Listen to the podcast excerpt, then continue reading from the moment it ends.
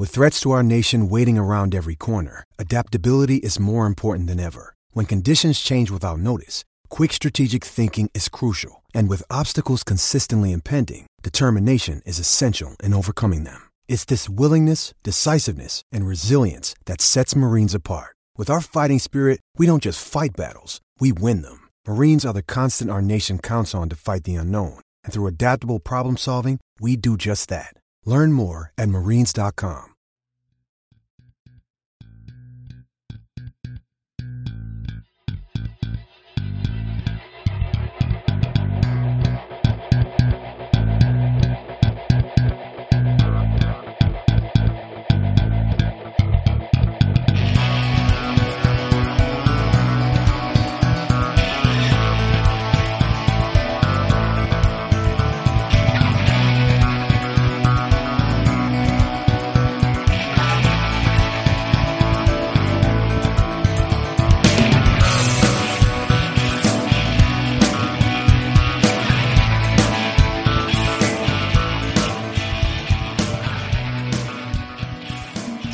Welcome back to the Boundary Corner podcast, and welcome to the Boundary Corner podcast 2022 Hokie season preview panel. My name is Curtis Wilson, and the brainchild behind this idea, my partner Brian Siegler. How are you today, big buddy? What's up, Curtis, man? We got a big one tonight for everybody. Uh, this has been rolling around in my brain since early spring. I'm glad we were to put it together. And let's just say this: I'm I'm hyped. I'm hyped. I'm ready I'm. To, to, to to kick it with these guys, to chop it up, to talk some Hokies. Let's do Oh, it. absolutely, man. So fun. We were chatting just before we got on. Everybody locked, everybody loaded. So let's start up. Brian, our first panelist, he was a Hokie offensive lineman from 1994 to 1998. He was all Big East. He was a team captain. He is the founder of Victory Life and the Victory Life Legacy podcast. He's also a co-host with his cousin, this guy named Mike Vick. I don't know if you ever heard of him on the Vic 757 podcast. Coming to us from Northern Virginia by the way of the 757, Mr. Dwight Vick. What's up, man? What a dope! What that, that intro's tough. That was a good intro. You like that? Yeah, yeah, yeah. Yeah, that's you tough like that? intro. That was good. Yeah, was I mean, good. we, we, we gotta we gotta get some pageantry to this thing. This is this is a big thing yeah. here. We're gonna get a little It's a big pageantry here. Yeah, but Dwight, we doubt, appreciate no you doubt. joining us tonight, man. But uh, and we, we're looking forward because we got some good questions for you. We got a lot of good questions from the audience. Brian, let's bring our next panelist. Yep, our next panelist, he's hunkered down in Blacksburg, Virginia. He's got a big day tomorrow with Hokie Media Day. He's the managing editor of Tech Sideline, and he holds down one of the coveted gray chairs on that podcast. Ladies and gentlemen, David Cunningham. What's up, guys? Uh, glad to be back. My second time being on your guys' podcast. We had a lot of fun last time and excited for the panel. Hell yeah! Welcome back. It's going to be a good time. Uh, I know you're excited about all the uh, the media day shenanigans tomorrow and uh, some of the practice uh, periods you get to watch and everything. So, big day, big day. Big day.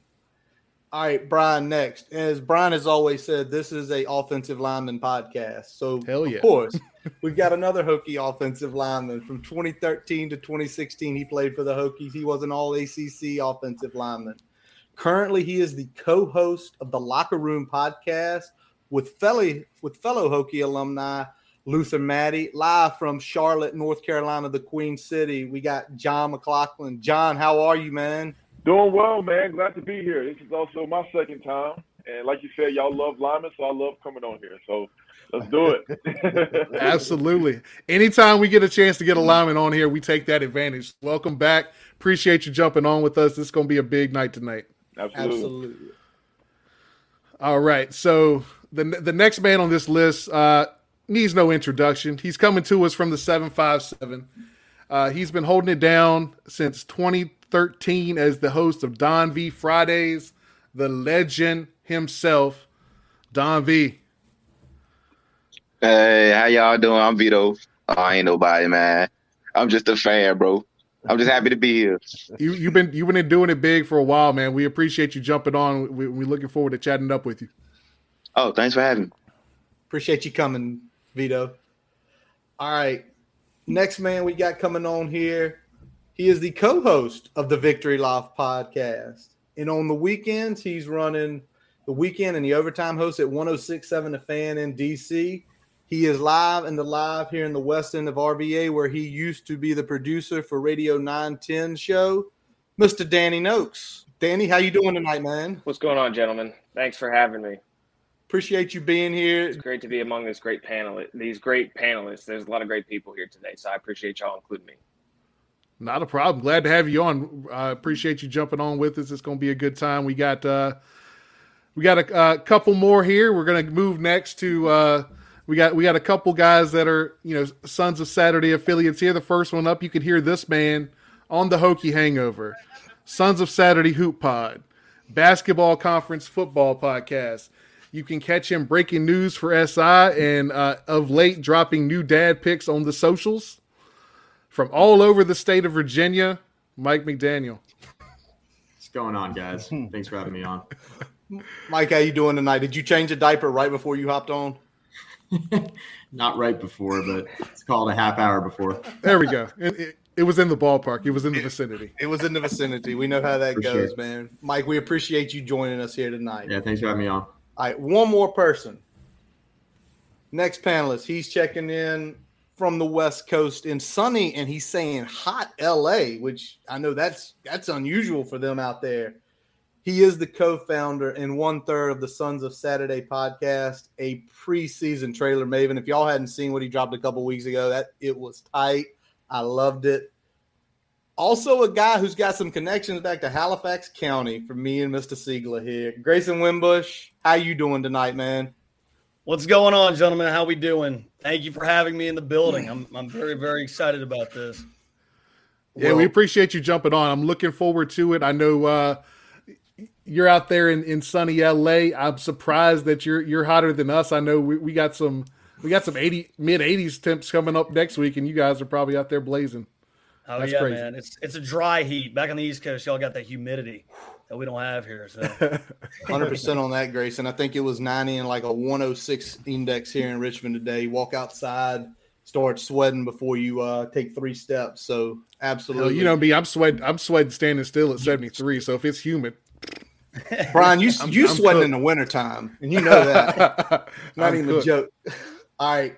So, guys, we really appreciate you all joining us tonight. A lot of great voices. a lot of great voices, uh, a lot of good opinions, got a lot of good thoughts, a lot of good background. So, before we jump on it, we're just going to say a couple things. For the live listeners tonight, if you guys have any questions or comments for this panel, let us know. If your questions are for a specific panelist, please specify that panelist so we can get them the question. So we might throw some on here in real time. Some of you guys did respond yesterday to a tweet Brian put out. We really appreciate that. Now, one other thing, kind of already talked about it with the guys here. Big thank you to all of again, and for all you listeners joining us tonight. A lot of fun going to happen. But what we're going to start off with is we're going to give everybody one question. Y'all know we gave y'all those earlier. Just I- you know, I don't like I don't like you know ambushing anybody. But for the other guys, kind of we mentioned it before. If y'all have something y'all want to say, feel free to piggyback. If you've got a different viewpoint, let us know, and uh, we'll do it. So, Brian, what we got up first? All right, so we're gonna let our elder statesman Dwight Vick lead off tonight. First question for him. Um, since uh, Coach Pry was hired, you've had a chance to talk with him a few times. Is there a standout intangible factor for success that you think Brent Pry brings to the table that might help the team this year? Oh yeah, that's you guys can hear me, right? Yeah, Yes, we, we got you. We got you. Yeah, that's, a great, that's a great question. You know, I, I you know I I know Coach Pryor, but seeing him in this role, being back in Blacksburg and talking to him, um, I talked to him at the spring game. I was there um, several weeks after the spring game. They were doing some install right before the season kicked off. Um, texted him when he first got the job. The biggest difference I see um, in just him being here in, in six months is that he's invested. He cares. Um, I know that's like a simplistic answer, but at the end of the day, I think you can tell in just talking to him and talking to some guys up here in the DMV where I live, Northern Virginia, Maryland, DC, kids I know being recruited.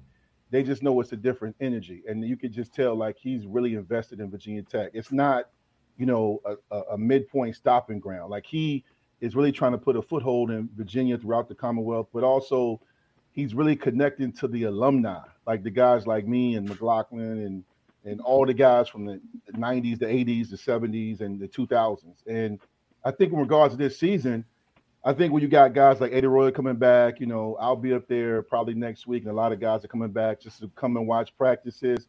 Um, there's a connection there where the last five years there was a disconnect between what the expectations for Virginia Tech football should be and what the previous regime had. And I don't think those guys, I said this on Don V's space before, I don't think the current players or the guys that just recently left understood what it meant to be a Hokie football player. I think it was just they were competing, wearing the colors and uniform, but I think the guys there now, specifically Pry and his staff, from what I see, they understand what it means and what they are supposed to be doing. Like he just genuinely cares uh, about the program. My last point, uh, when I was there for the spring game, I talked to him. He, you know, we chopped it up. He, he, wanted to take a picture of my wife. He talked to every former player that came through when we were at the field house or uh, actually the indoor spot getting some barbecue. He's just talking and he just, you can just tell it's not like fake. It's not manufactured hype. Like he really has a plan. You can just tell that the players are buying into it. You know, as much as I love the former players, we're not playing no more. The current guys, they they're they're rocking with them, and and I think you can just see the energy when they're practicing. I talked to a few guys that are on the team now, and they were talking about this is the hardest they've ever worked since they've been at Tech. So I love hearing that. Yeah, it sounds like that emphasis on uh, that competition, that competitiveness at practice. And I think that's the big thing in getting back to that that that culture that Virginia Tech built. You know, it started started with uh, you know the guys before you. You you kind of built on that, and then obviously in the 2000s that got taken to a, a, different level there. So getting that culture back and understanding, as you said, what it means to be a Hokie, I think that's going to be big for this year. For no sure. doubt, absolutely. All right, so let's flip it over and let's take a look at what's going inside this camp. You've heard about the competition and stuff, so I'm going to flip it over to David Cunningham. David, you know you've had some uh, up close look at the camp practices since last week. You know some some views on Wednesday and Friday. Other than quarterback, because we all want to know is it going to be Grant Wells? Is it going to be Jason Brown under center at 7:30 down at ODU? What other key position battles do you have your eyes on? Um, and about to get your first look at week two tomorrow and start speaking with people. Yeah, I well, first of all, I think uh, Grant Wells. I think most people know that Grant Wells is kind of the leading candidate right now, and the coaching staff is kind of not said it directly, but they've alluded to it. But as far as other position battles go, one of the things I've I've said multiple times, whether it's on the Tech Sideline podcast or written in articles or said it on the radio, is that Tech's starting 22 on both sides of the ball is is pretty solid. Um, but it's the depth, it's the the young guys that um, that that's really where the, the question marks lie. Um, I think wide receiver Kaleb Smith, he's proven. Jadan Blue transferred from Temple. We kind of know what he's going to bring to the table. But Da'Wain Lofton, uh, Jalen Jones, uh, Dallin Wright, that kind of that group of guys. Um, I'm really curious to see who kind of steps up as wide receiver number three, number four, um, even some young guys like like freshman Tucker Holloway. You know, he was repping with the twos last week in practice. Um, I think that position group, it can't just be two guys the entire season. Um, and, as on the other side of the ball, I think at, Sam linebacker, that's a new position for Brent Pry in, in this defensive scheme. Um, Keonta Jenkins, J.R. Walker, and uh, and Keely Lawson are all working there, and it seems like Keonta Jenkins has the edge, but these are three guys who have never played the position before. So how that position unfolds, kind of what Brent Pry is looking for, and Chris Marve, the defensive coordinator, what they're looking for in that position. I think those are, are the two main um, main position battles, so to speak. I'm I'm keeping my eye on. Yeah, and it makes a lot of sense. You talk about the 22. I think most of us would say you look around at the 22 like we have good players, but it's getting to 23 to 35 where it's like this is scary. If you know if somebody goes down, we could be in a we could definitely be in a lot of trouble.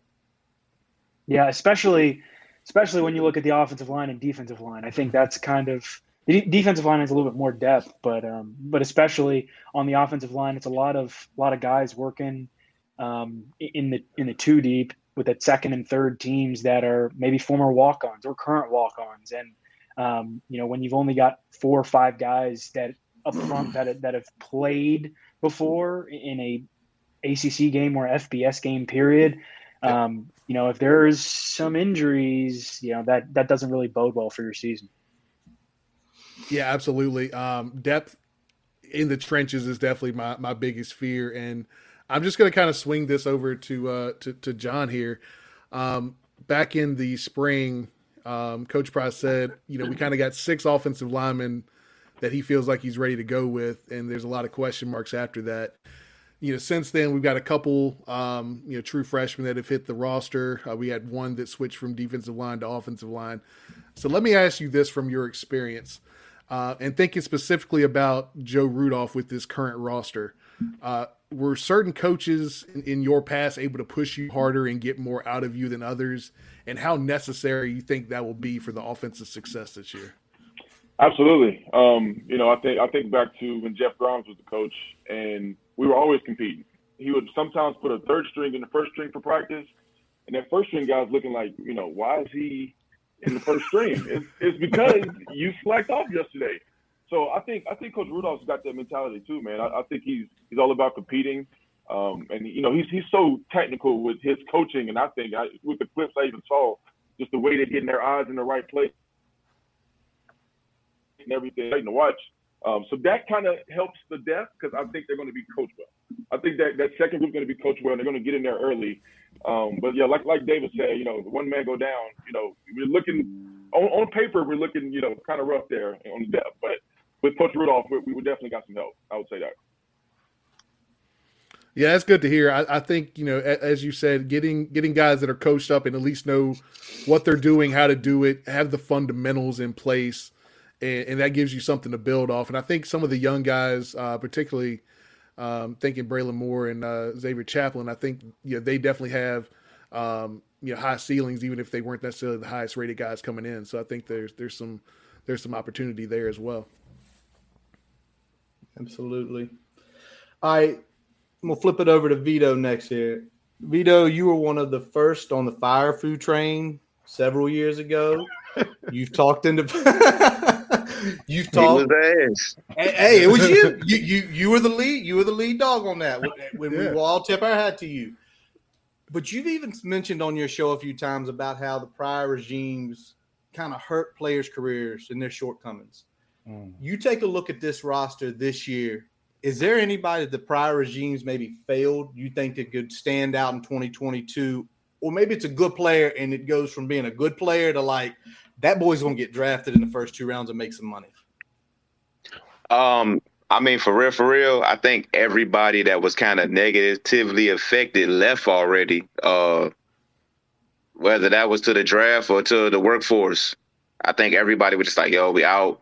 Um, so there really was no good answer because I mean Dax came back, um, but he's had a full career already.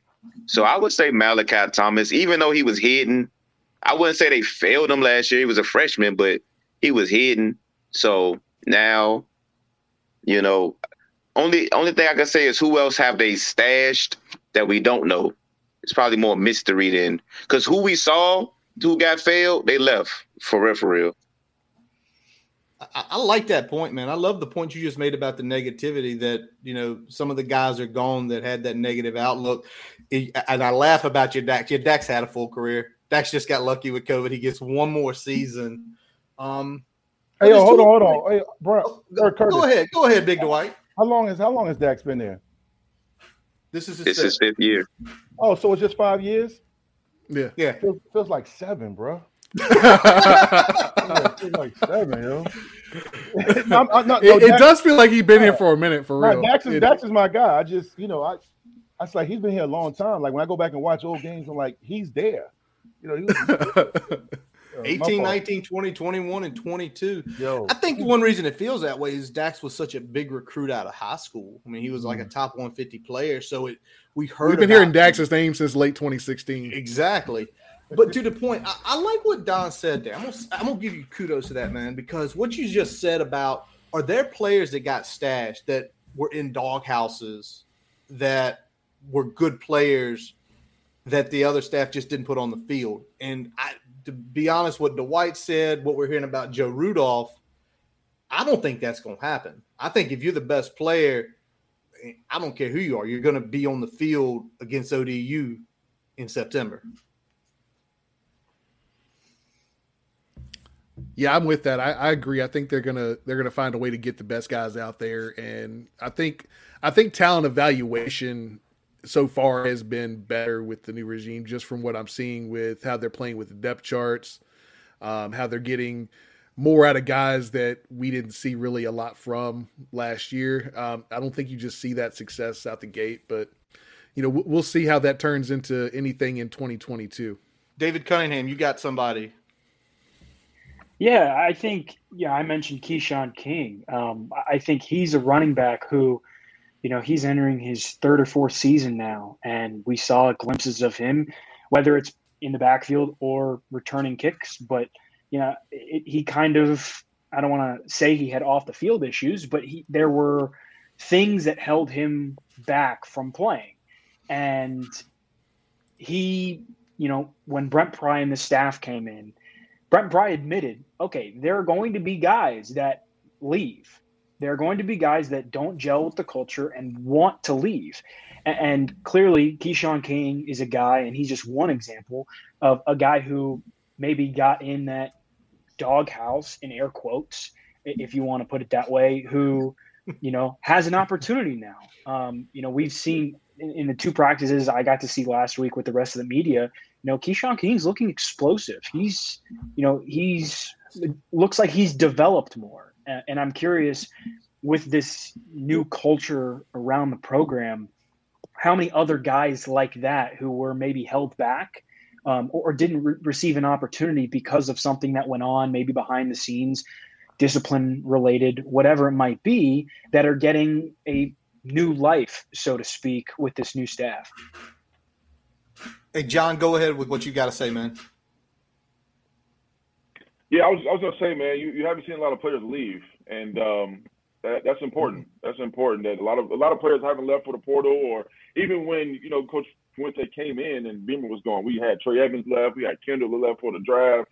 You haven't you haven't seen a lot of that this year, you know. So, um, and I, I think that's important that they're actually saying, hey, we want you to stay, we want you to be a part of this thing, or at least give the spring a try you know, then you know you see where you go. I think they've had those one-on-one meetings with these players, so that that, that means a lot too.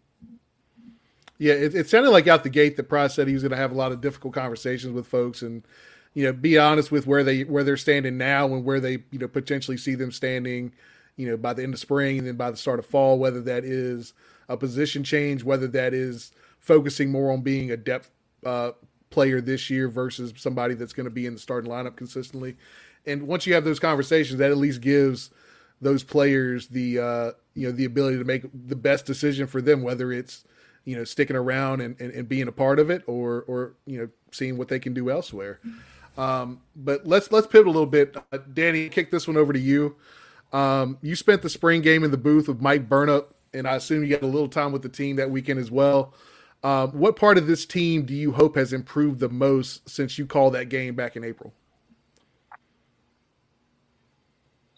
Yeah, that's a that's a great question, Brian, and that was a pretty incredible experience. Just sharing the booth with Mike Burnop. I've I, everyone has asked about how that has been, uh, how it went, and and just being alongside him. He's just an encyclopedia of Virginia Tech knowledge, whether it's football uh, or or any other sport, especially football. Though that man is incredibly talented, and we are very lucky to have him in Blacksburg. Um, but in, in the production meeting that we had before that game, the, the day before, I we definitely got the chance to talk to Brent Pry, and there's there were a lot of takeaways from that. Some overall things um, that I thought were interesting. You know, he's obviously a defensive guy that came over from Penn State, and he believes that a strong defense in this conference will take you as far as that you need to go. Uh, you know, you look at all the success that a team like Clemson has had recently, and although they're incredibly talented on both sides of the ball, they've been mostly predicated on on playing defense, with with the exception of Deshaun Watson's success. You know, um, they've had a, a, a, litany of incredibly talented defensive players. So when you play on the coastal, where it's even uh, more wide open, it, it becomes even more important, I think, to, to have a good defense. And I think that is there. Uh, you, you have him bringing in his scheme, and, and the, his players uh, will come as, as he gets to recruit. And there's obviously a, a, a palpable hype uh, surrounding this Virginia Tech program that we haven't seen for a very long time, and I think that's going to help them. But w- when it comes to the exact answer to your question, Brian, it kind of goes back to a theme of of what we've all been talking about so far in this podcast, and it's that they need some help on both the offensive and the defensive line. They need some improvement on both the offensive and the defensive line. What I remember most about that game is Jason Brown had absolutely no time to do anything I mean, he was running for his life every time he took a snap. Every time he took a snap, I swear, I don't remember a snap where he was not under some sort of pressure. And to me, he wasn't going up, or he didn't have the the number one offensive line in front of him. So what that tells me is they they have some depth issues right there. Uh, but uh, if you flip it over and, and look at what Grant Wells and and you know everyone remembers the the touchdowns he threw over the top, and those were impressive. But you know, you'd like to see the defensive line get some pressure there as well. So I'd like to see them, you know, in the trenches improve on on both sides of the ball, and I think that they have the coaching staff to do that. And and the last thing that I'll say too is just an overall takeaway from from being among that staff for that spring game weekend is that Brent Pry is very reliant right now on his offensive coordinator Tyler Bowen to obviously run the offense and and help get things set there. But you know, Brent is still figuring out how to, you know, the same way he sees defense as a defensive coordinator, he wants to see it on the offensive side of the ball. He wants to figure out how to make other defensive coordinators squirm and, and how to figure out how to you use this personnel that they have to to their advantage. So um, I, there the the foundation of of a lot of success that we've seen through this Virginia Tech program have that we're used to seeing where they're regularly competing for ACC championships. That foundation is being built. The bricks are being laid right now. It's just going to be about staying healthy this season. Can you get consistent play on in the trenches, both offensive, defensive side of the line, and then you know over time, can you get those recruits in? Yep, I love that you said it. It's it's the play of those two lines, Danny, because I think we have some good players there. I think you look at Silas, you look at Johnny Jordan, you look at, you know, more on the right side of the guard there. You look at some of the guys on the we have good players. It's just nothing behind it.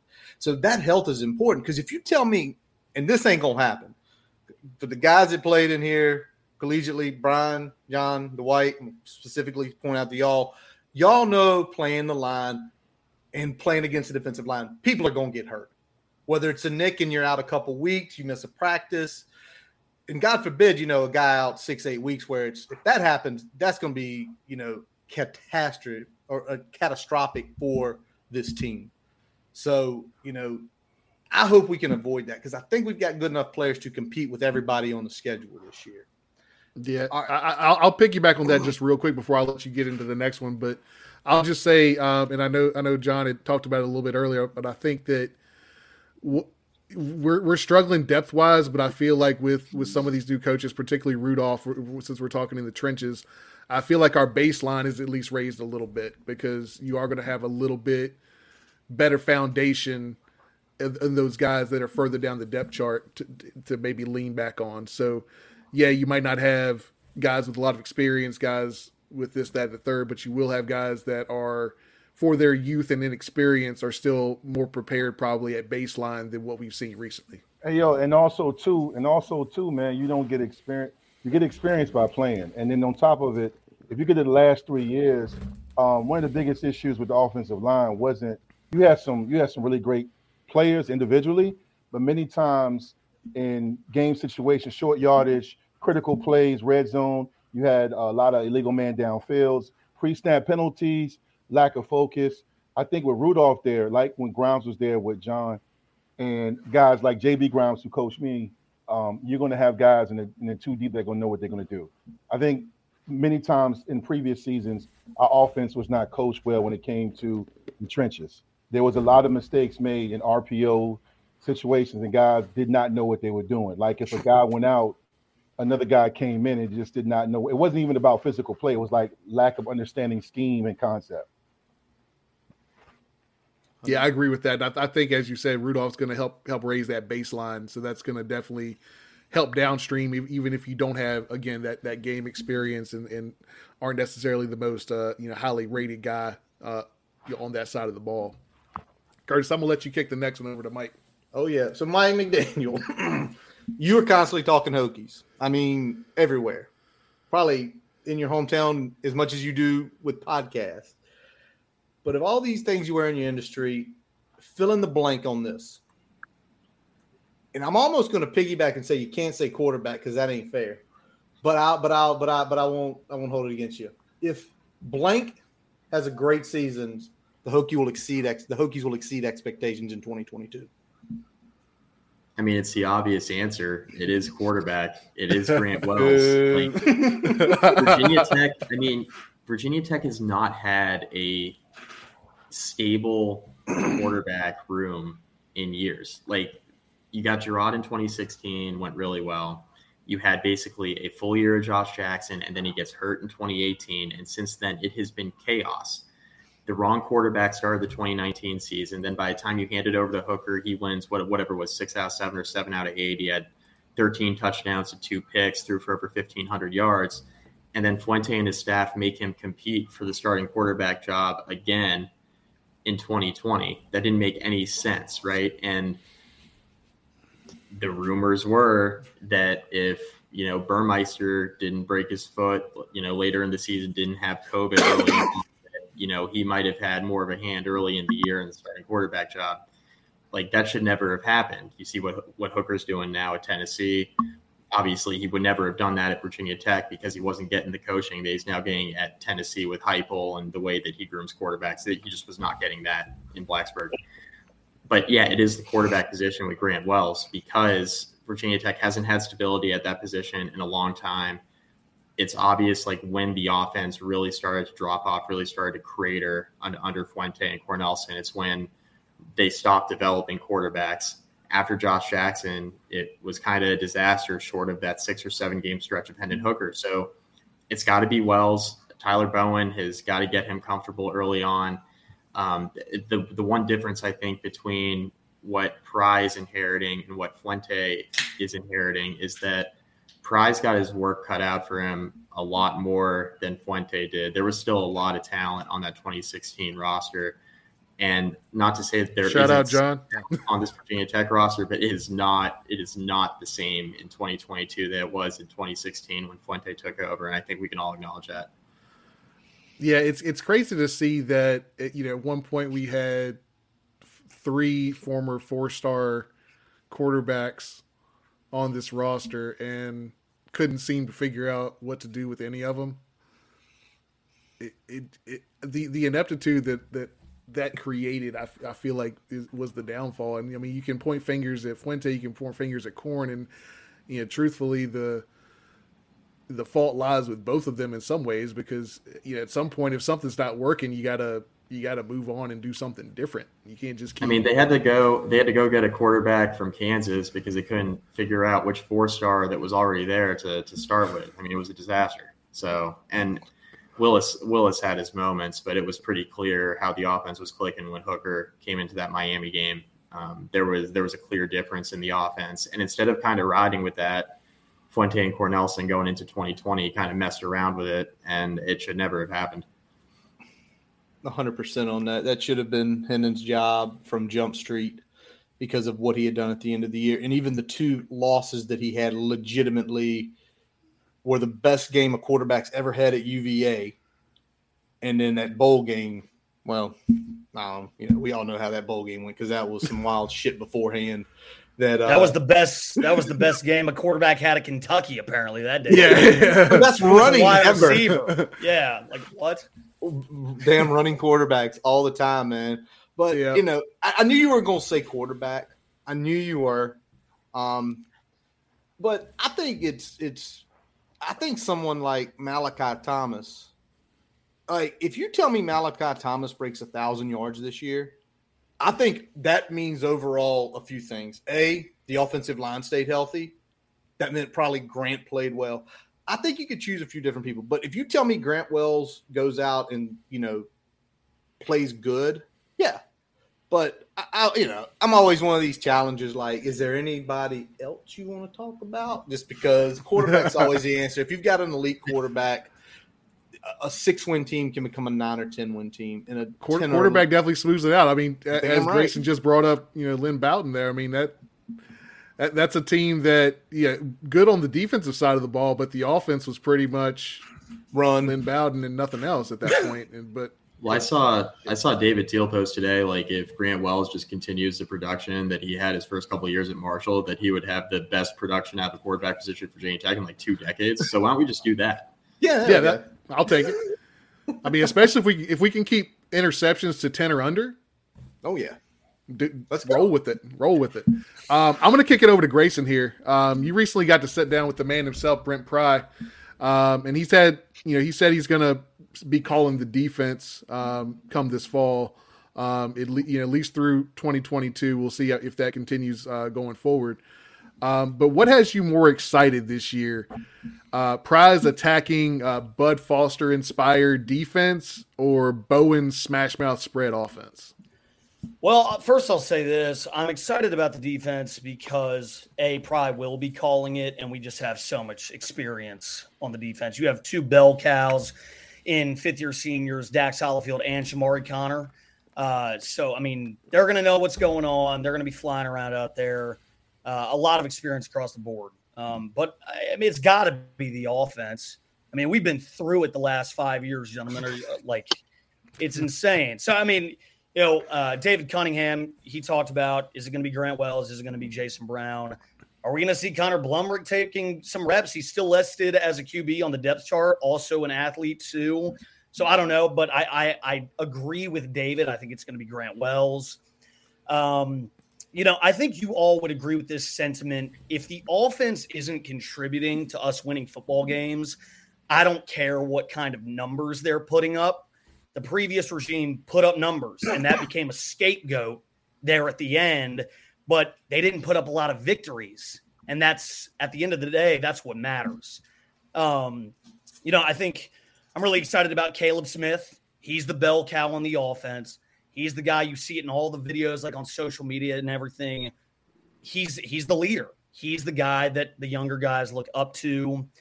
Uh, I guess I have to wonder like who steps up. I think Da'Wain Lofton is going to have a breakout season. I think Malachi Thomas can be dangerous. Uh, it'll be interesting to see how we incorporate Keshawn King again. Um, Chance Black, Kenji Christian, two new guys on the block in the running back room. Uh, I think another guy who has the potential to have a breakout season is uh, Nick Gallo at tight end. There's a lot of talk about him being very dangerous this season. Apparently, he's improved a lot in camp. Um, while we have some young guys on the offensive line, you have Johnny Jordan, you have Silas Dzansi in the locker room. Uh, at the end, you know, I don't know. I don't know what to expect, and that's why I'm excited about it. I, I have no expectations going into the season, so we'll see, man. Let's go. I'm rooting for Tyler Bowen. It can't be worse than what we had. Please. I, am with you because I feel like we, you know, we somewhat know like Pry's a known quantity. Um, we we've seen a lot of tape from Penn State, stuff from Vanderbilt. He's he's the head guy. He's calling the defense still. So we've got a, a little bit more of a of a point of focus where we can look back and bring some tangible things out. But there's a lot of things that we can't really quantify with Bowen yet. And I think that not knowing that also kind of feeds that excitement, right? So I feel like the offense, you know, aside from all the other things with how the offense has been a roller coaster, you know, the last six years, um, just that kind of unknown factor to a point uh, of what we're going to get with this offense. I'm, I'm looking forward to that. Hey, Dwight, you got some things to say about leadership. Go ahead, man.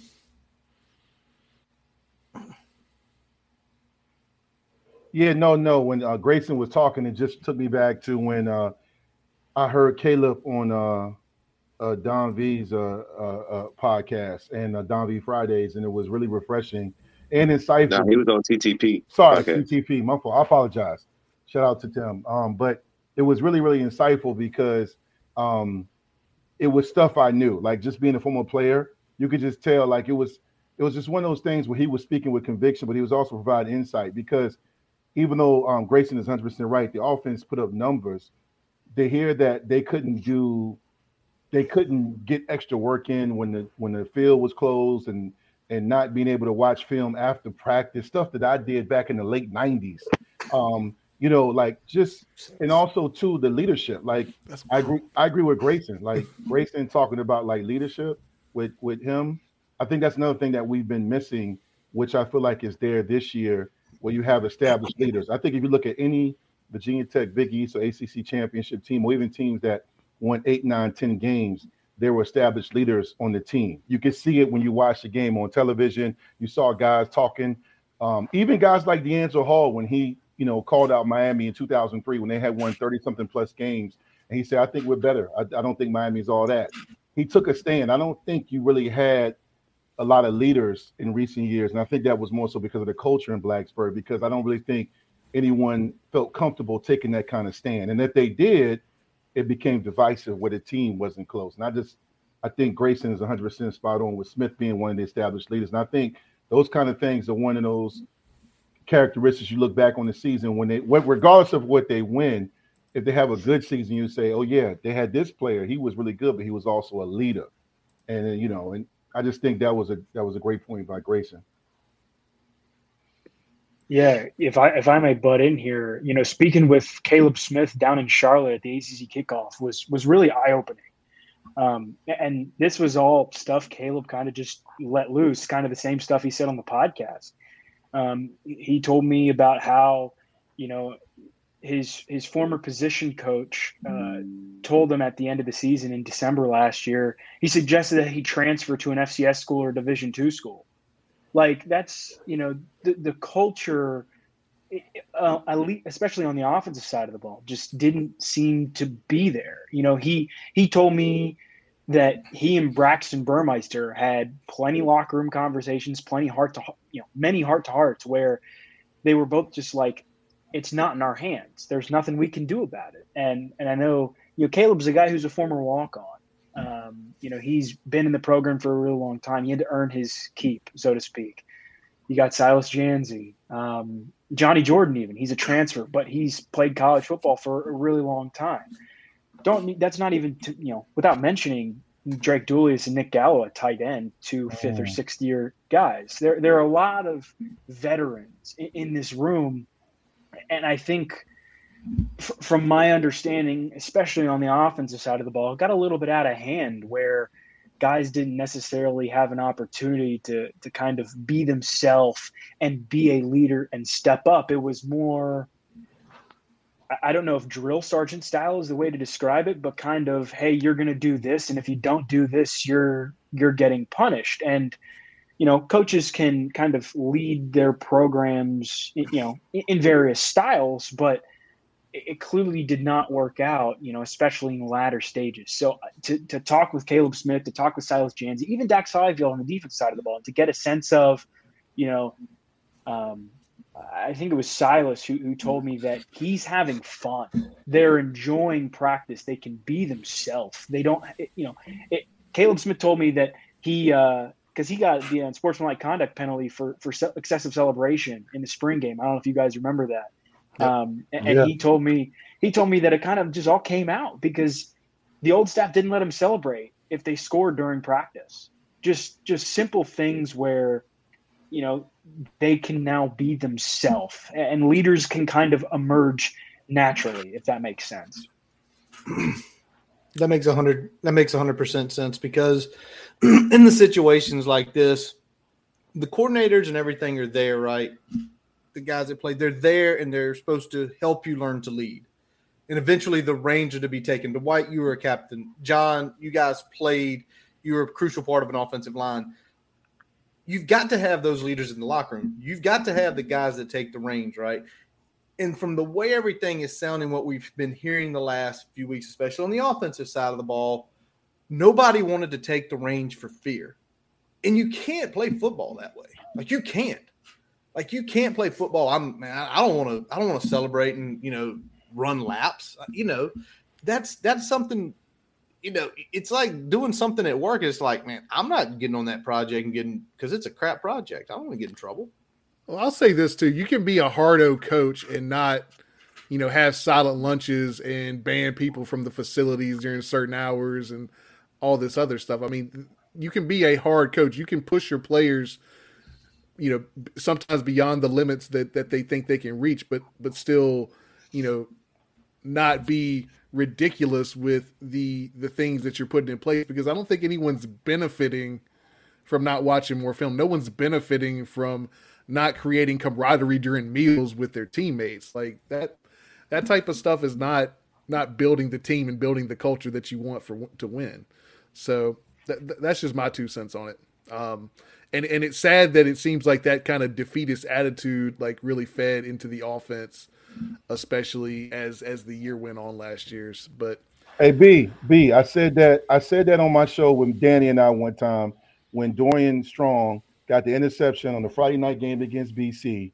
He got it was a key drive, a key stop early in the first quarter. Anytime a defensive back at Virginia Tech, since even before the Beamer era, got a pick, he was trying to take it to the house. Dorian looked to the sideline for certainty. He didn't know. He looked for advice. He he looked and he kind of stumbled and he got hit and he fumbled the ball. Subsequently, BC got the ball back and scored. That's what I mean about culture and being assertive and knowing what you can and cannot do. You know, Ronyell Whitaker, Brandon Flowers, Garnell Wilds, DeAngelo Hall, Kam Chancellor, so on and so on. They didn't have to do that. They had Torian Gray and all those defensive guys, uh, Coach Foster, Coach Ward, that gave them the green light to make plays. And again, I mean, I just think that's why I go back to the culture we have established right now. And, and we're not even really in the midst of it yet. We're still scratching the surface. I think about Blackshear trying to push the pile instead of reaching out for the goal line too, uh, for fear of you know getting punished for a fumble or something like that, just trying to make a play. Hey, look, bro, I'm telling y'all, look, y'all mentioned, I don't know which one of y'all said the Kentucky game when we lost them in the bowl game when uh, the quarterback and all them was running up on us and hit Duke, stole yep. one of our players in the face. I'm telling you right now, look, I can finish now.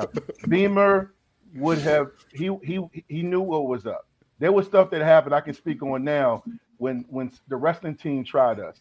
And he talked to the team. He said, "Look, make sure y'all do it. Just don't do it here." You know what I'm saying?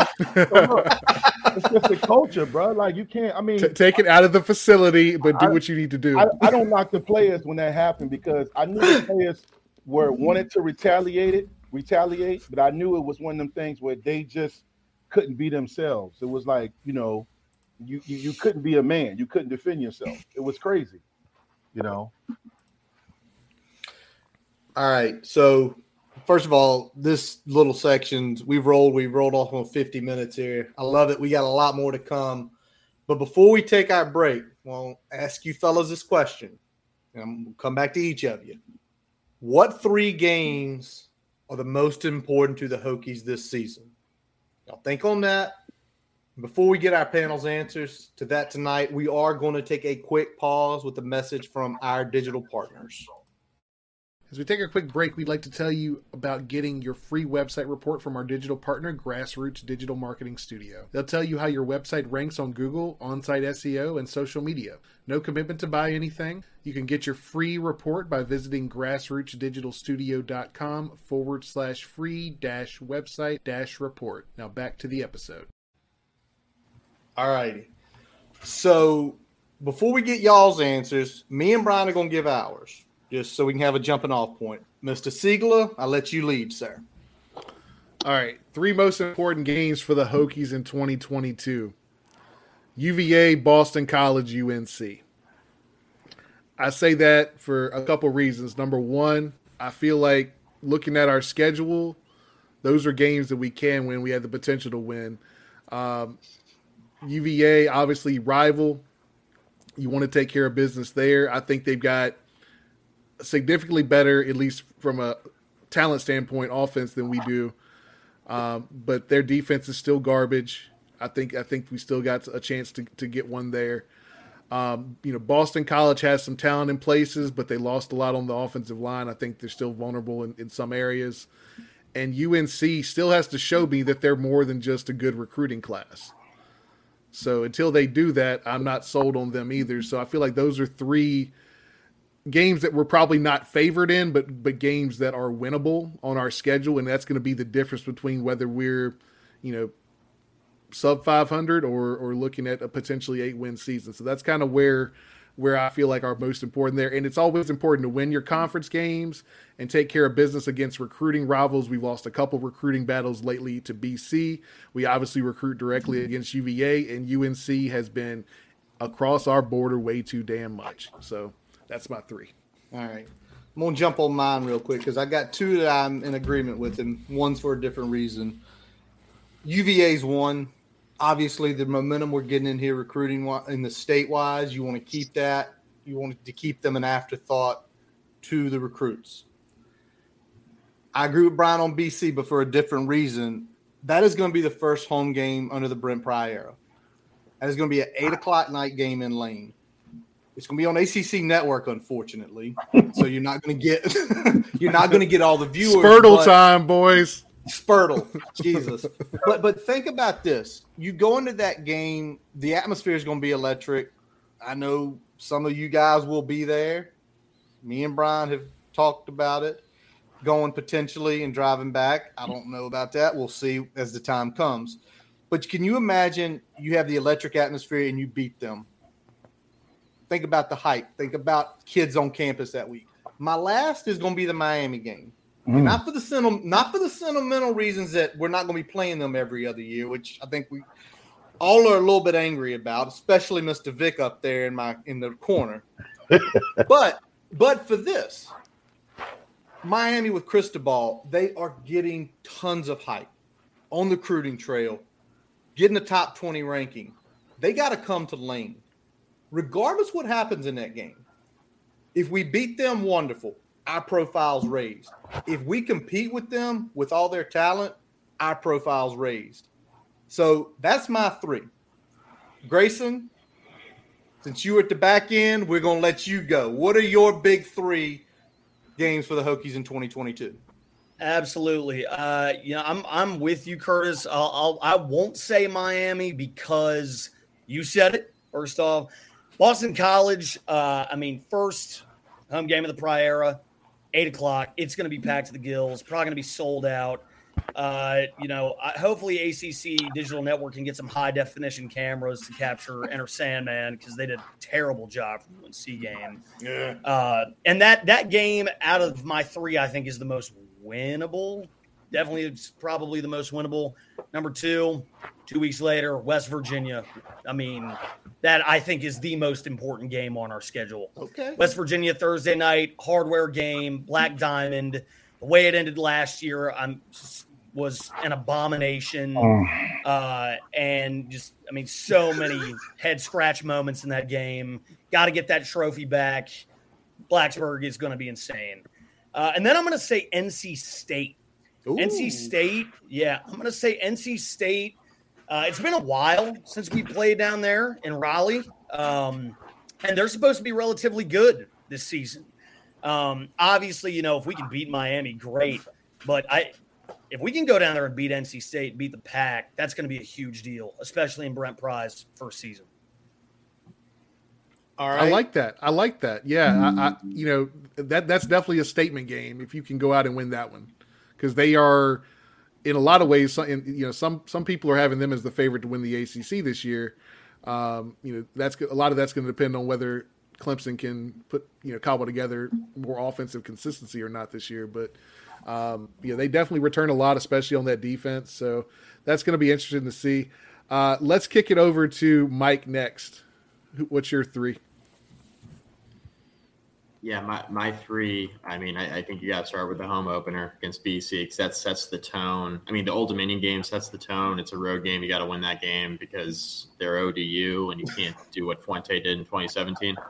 And that's game. That's literally game one for Pry. But you gotta not only look competitive against what I think will be a pretty decent Boston College team, but if you can win that home opener, it sets the tone for the entire regime. Right, gets you off to the right start at home. I think that's really important in front of your fans. Uh, the second one for me is NC State coming off of a bye week. I think is really significant. So NC State, I think, is going to have a really, really good team this year. Devin Leary's coming back. They, they should have one of the top two or three defenses in the conference. And you get to see what kind of what kind of staff this is going to be coming off a of bye and advanced scouting, right? Because you have two weeks to prepare for one of the best teams on your schedule. And it's coming off of the Miami game as well, which I think is the third most important game on the schedule. Um, it's a really important three week stretch there the, the Miami game, the bye week, and NC State because if Virginia Tech is going to lose to Miami, like let's say lose that game, which uh, you know I think we'll we can all admit Miami will be favored there. If Virginia Tech loses that game and then goes into a bye week, how do you respond to adversity? Right, coming off of one of the bigger games on your schedule, a rivalry type game, how do you respond to adversity? Right, and and going into a bye week and coming out of it playing a really good NC State team that doesn't have the historical you know stature in terms of like the the history behind them, right? That a West Virginia does, that a Miami does, that a UVA does. But playing one of the better teams of your schedule coming off a of bye week, that's a really important game. But I think if you're Brent Pry and you're looking at the three most important games on the schedule, you know, thinking back to when he was a, graduate assistant way back in the day, it's it's West Virginia, it's Miami, it's UVA. Like those are the three most important games. So he's going to try to have this team competitive in all three of those. And I think to have a really successful year one, he's going to have to steal one of those, right? Um, I point to West Virginia. It's at home. It's Thursday night. West Virginia, they're in this weird state with Neal Brown. Where like I'm not sure how good they're going to be. I'm not sure if that's even going to work out with Neal Brown. Tech should have beaten them last year, right? Like in Morgantown. If it weren't for, I mean, they were gifted an interception, and then the goal line play calling was unbelievably mm. tough to rehash it. But you got all that guys who are the guys who are left on the roster who were there for last year's game, man. They, they got to try to bounce back and, and get a win there. So that is a game that's circled. That's a game everybody's got circled. It's one of the big. It's a huge home game. It's one of the early home games on the schedule. You got to try to win that one. All right, I want to hear Danny Noak's opinion next. Well, I like I like where we're going with this, gentlemen. I think we're going to be all on a very similar page when it comes to the three biggest games here, because to me, that's it's very simple, and it starts with West Virginia. I, I I loved what Grayson said about that West Virginia game being the biggest game on the schedule this year. I completely agree with that, and it it has a lot to do with what happened last year and the several cracks they had inside the five yard line with the go- the game on the line. You have the ball close to punching it in and you can't do it. That has absolutely a lot to do with it, but with conference realignment on the horizon and us not knowing whether Virginia Tech is going to end up in the Big Ten, the SEC, uh, a reformed ACC, will UVA still be there? Will West Virginia be coming over? Will we be going to a conference that includes West Virginia? It's a it's a dormant rivalry that is just it it needs to come back and Virginia Tech is is in a spot here where they definitely need to go and win that football game coming off what happened last year. So I start with West Virginia. I, I, I, move over to, to North Carolina after that because I don't think they'll beat Miami and I don't think they'll beat NC State. I, I, I hope that they will, and I hope that as, as Mike was saying, they come out of the bye week prepared to compete against one of the better teams in the conference and potentially one of the better teams in the country. I, I'm just looking at this more of a from a position of games that I, I think they're better positioned to go and win. And I think that would be North Carolina versus an NC State or a Miami. So I'll, I'll, take the Tar Heels. I think they have a, another chance to, to get a solid win against a longtime ACC coastal foe there. And then at the end of the season, I think UVA is always going to be there. It's always going to be the most important game, one of, if not the most important games on your schedule. And, and with them returning Brennan Armstrong, you know they're going to be they're going to be a competitive team this year, despite the fact that they're also bringing in a brand new head coach uh, with with Tony Elliott. So it's it's pretty simple: West Virginia, UNC, and and UVA. It's a pretty classic lineup. That's funny, Danny. You that was actually my original. I talked myself into putting BC in there instead of West Virginia, so I, I got no qualms with that three. Uh, Vito, what's your three? My three gonna be different than everybody else's because I think a little different. Wofford, and listen to me. We about to put 50 of them hoes on Wofford. Wofford is the most important game on the season. Fuente's yes. teams, I don't want to make this shit about Fuente the whole time. Fuente said the team wasn't built to blow out Richmond. Teams like Middle Tennessee State, teams like Maine, no, not Maine, the Rhode Island, coming up in the Burg feeling comfortable, right? I want them to make an example out of Wofford, bro. I want 50 of them hoes at least. I want to see the third stringers in. I want to see walk-ons in that game. No cap, bro. I'm tired of seeing Wofford, uh, these FCS schools coming in lane feeling comfortable, bro. That I'm gonna know everything I need to know Wofford game for real, for real. Next game, Liberty. The fuck losing to Liberty? No, bro. No. Malik Willis gone. We should have we should have beat them by 50 with Malik Willis. It's Liberty. Let's keep it a buck, man. Liberty came in came in the bird comfortable, kicked their feet up. Shout out J Ham. That was some dumb shit you did, bro. But we shouldn't even have been in that position. Nope. Liberty, game two, most important game of the season. And then game three, NC State, because um I think if NC State got a number beside their name, the boys will wake up and play them. But they NC State, they ain't known for doing shit for real. Nothing. So let's say NC State don't got a number by their name. We might bullshit in that one too and get flexed. So Wofford, Liberty, NC State with no ranking beside their name. Most important games of the season. There we go. I like it. I like it. I, I like that we, you want us to get back to just stomping on some throats. Beating somebody's ass. If, if you if you come in here and, and and you're not you're not you're not with it, we need to we need to go ahead and just hang half a hundred on you and put you back on the bus. Love it. Love it. All right, John, you got to follow that up, man. but I think Yeah. you can do it. Yeah, so I, I was going to change my first one, but I'm going to keep it because what Don V said. ODU sets the tone for me. That's the first game of the season. That's the first game of the season. If they're not putting 50, like Don V said, if they're not putting 50 on ODU, I don't care. We are better than ODU. That's a hundred. Thank We you. should never lose Thank to you. ODU. We got embarrassed last time we was there, and we're going to their place. We shouldn't even go to their place. We should never play. Yes. I'm sorry, we're Virginia Tech. There we go. There we go. So that's number one. Now we get real. I like this. I like this. To me, that's already disrespectful that we got to come to y'all house and our stadium bigger. We got bigger fans. But anyway, so I'm going over to you first. That sets the tone, and they're really going to tell you how, how this team is. Are we going to play to our potential, or are we going to play down our competition? So that that's a really Love important that. game for me. Um, and then the, the second one is uh, Miami. Miami is right there, kind of where we are, trying to get back. And the you this, you this, they bringing all their former players back, all this stuff. So I'm I'm excited about the rivalry. man. I'm ready to have this rivalry back. Because after UVA, to me, Miami is second. I feel like that's a lot of former players too. Because we came in hating Miami because they think they're better than us. They always thought they were better than us. So um, that's a big one for me. New coaches, you know, trying to get that foundation back, and then obviously UVA. We got to be UVA. New coach. Um, but yeah, that's that's my three. Right on. I love it. I, what I'm hearing, last two guys, is we want to see what we were. If you are the lesser opponent, don't play down, smash them. I love Don V's point. Bring the walk ons. It's 56 nothing. See if the walk on can get to 60 burger. All right. David Cunningham, you have to follow both of them up. So you have the floor, sir. yeah, it's going to be tough. No, my my first thing is Old Dominion right off the bat, man. Uh, Like, you know, you guys you guys might remember my uh, my my famous unsportsmanlike conduct picture from, Oh, from yeah. the Old Dominion game in 2018. That's probably the best thing that came out of that game, to be honest. I mean, you know, this is a program that last time you were in Norfolk, you got completely embarrassed.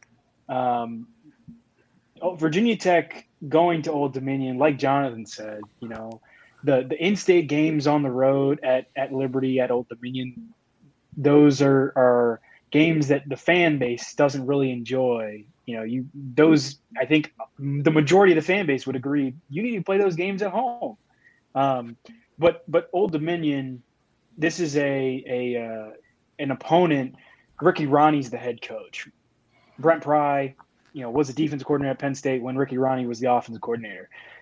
The staffs are going to know each other a lot, you know, a lot of Penn State blood in between. But I think just in general, you're not playing at home. You're opening up against a much lesser opponent, but that shouldn't matter. It, it should be this is a game that establishes the culture for the many years to come in the program.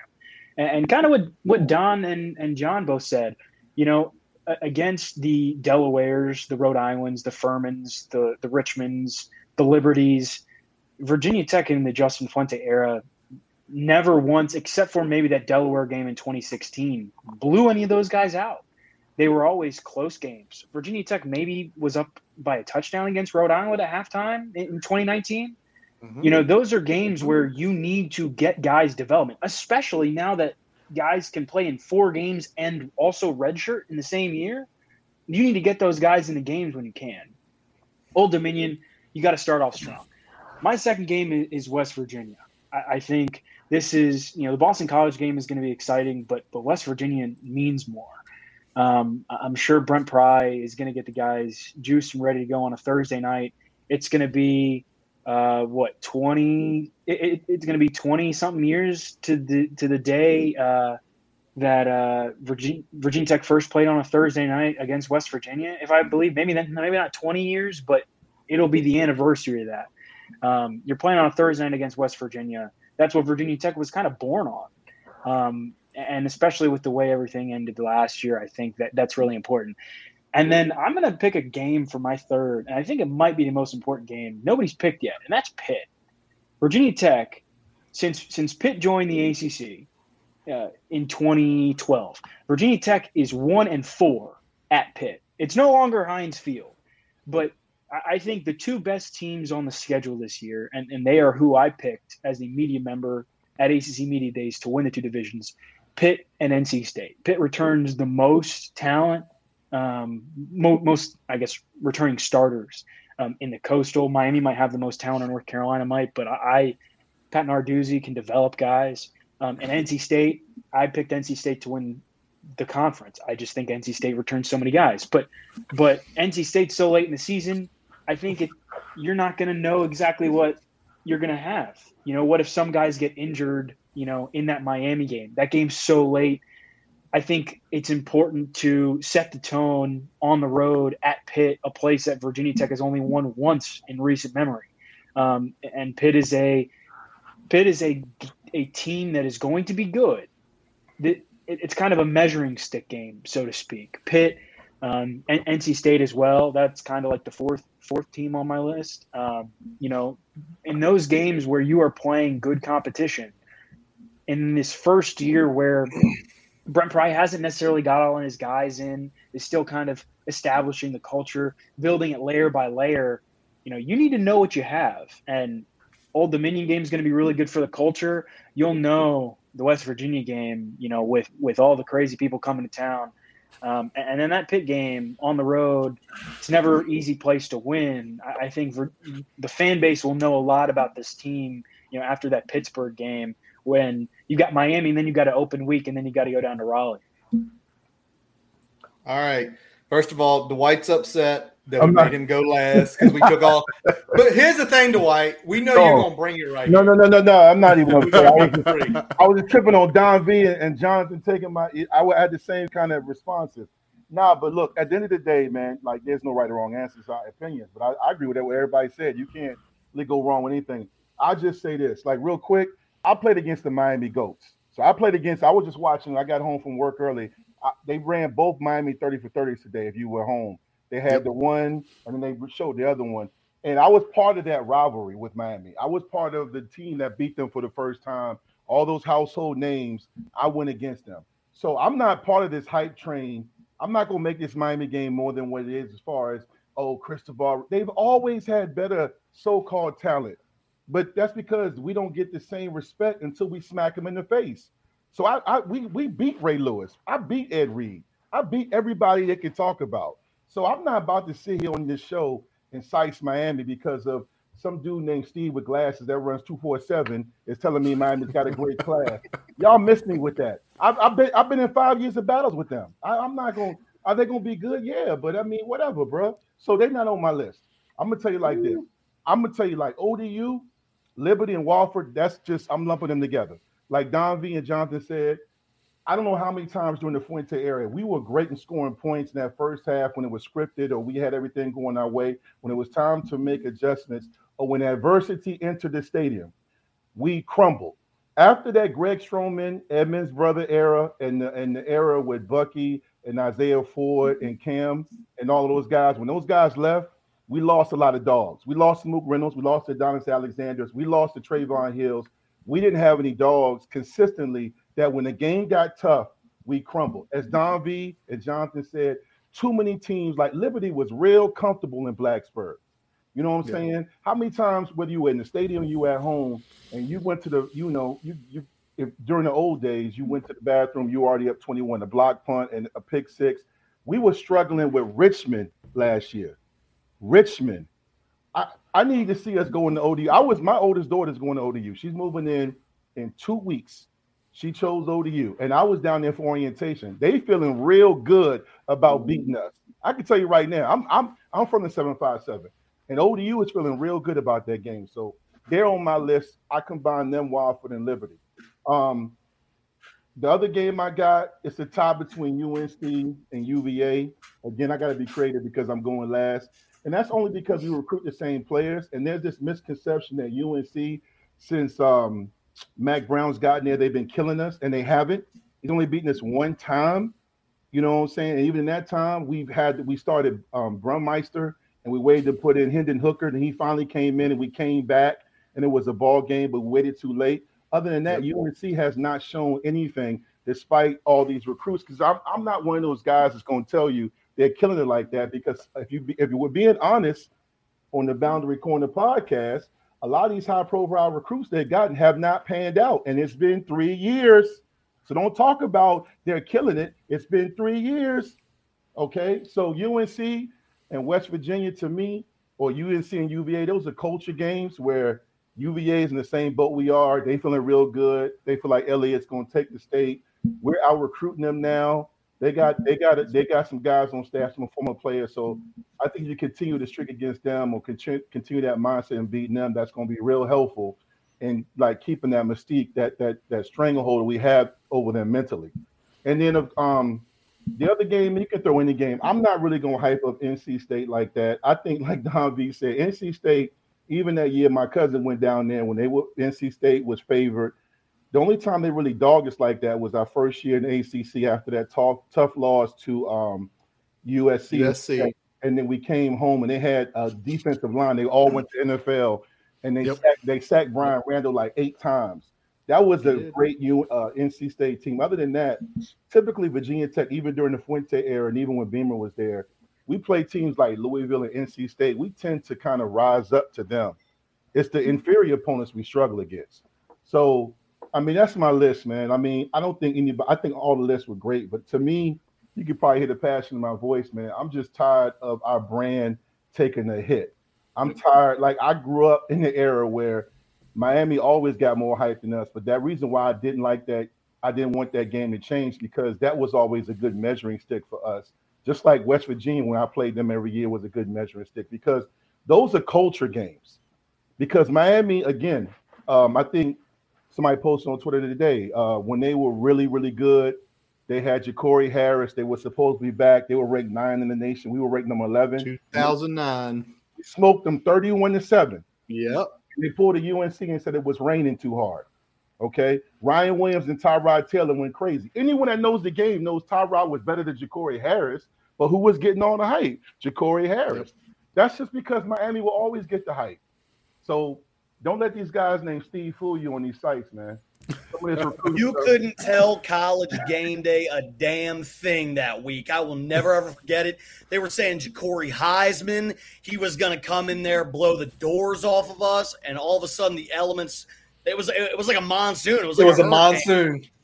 Yeah, it's yeah. like a monsoon block punt. Matt Reedy for a touchdown. Oh my gosh. Yeah, that's what I'm terror, saying. Terror dome in the pouring down rain. That's what I'm saying, awesome. bro. Like you get the right guys in Blacksburg, like they're getting the guys from Highland Springs and the right guys in. You get the guys to understand, um, you know, culture. When I say goonery, I ain't talking about getting DUIs and getting arrested. I'm talking about when you on the field, you know they're gonna bring it. You know they're gonna have a sense of urgency on every play where you take pride. And maybe that includes a personal foul, or maybe that includes includes some intimidation. But I mean, at the end of the day, that's when I watched this, it was very tuck your shirt in, crisp, shake hand, pull up, help a guy up. That's just not my type of football. I want to get back to tech football when we were, you know, people hated us. People forget real quick, and I'm gonna shut up. People forget that in 04, they did not want us in the ACC because we were nope. too physical. they said our brand of football was too grimy.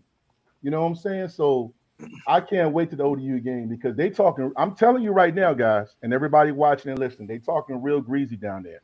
They feel like it's gonna be sweet.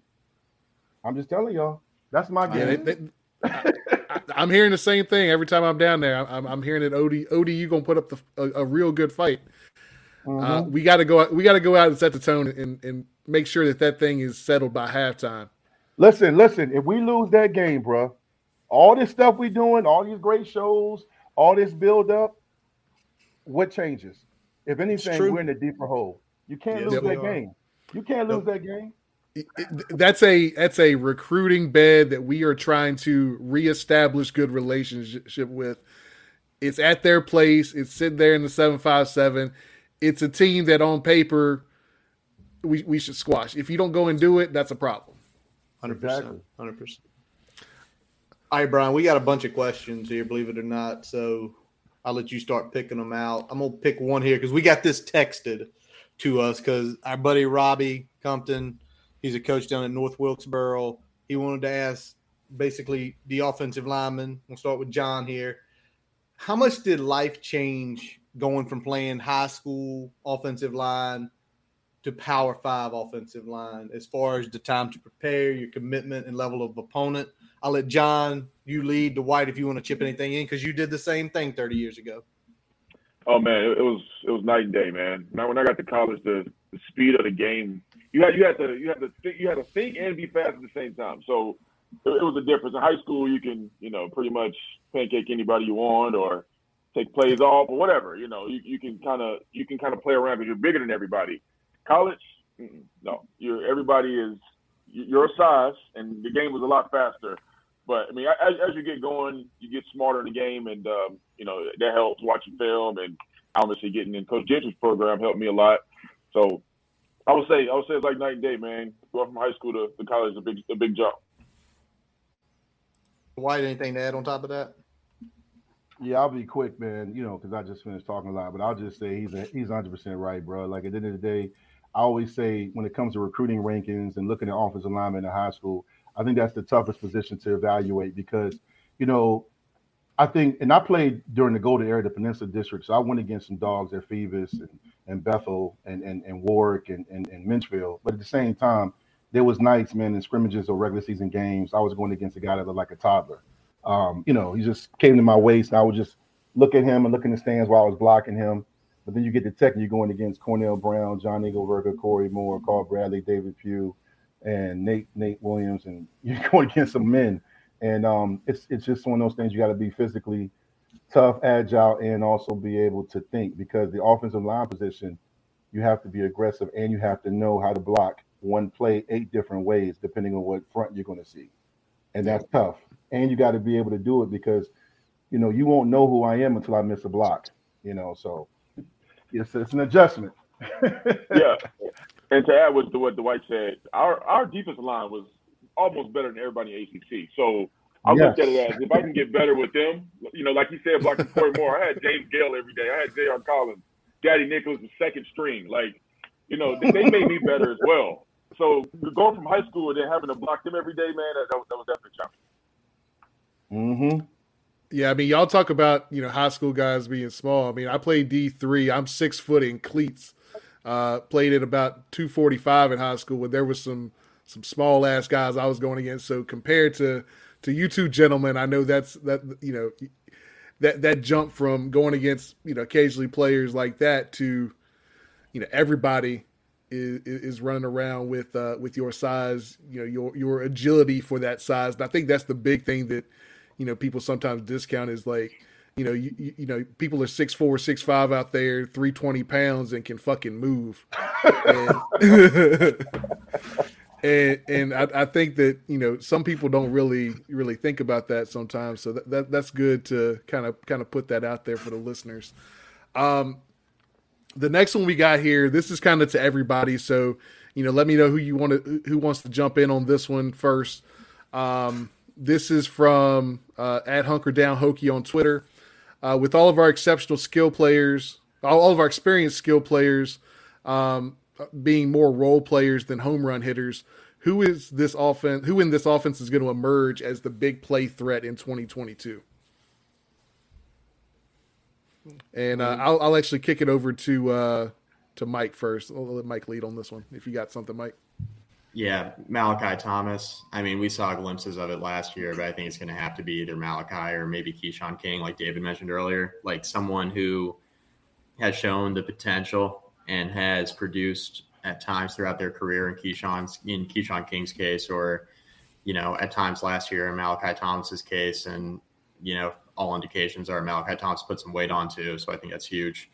Um, that's a concern over the course of a full season. Um, you know, last year he was playing, he was so lean when he was playing last year. That was a concern. If he was going to, you know, kind of project this forward over a full season, you know, what was that going to look like health wise for him?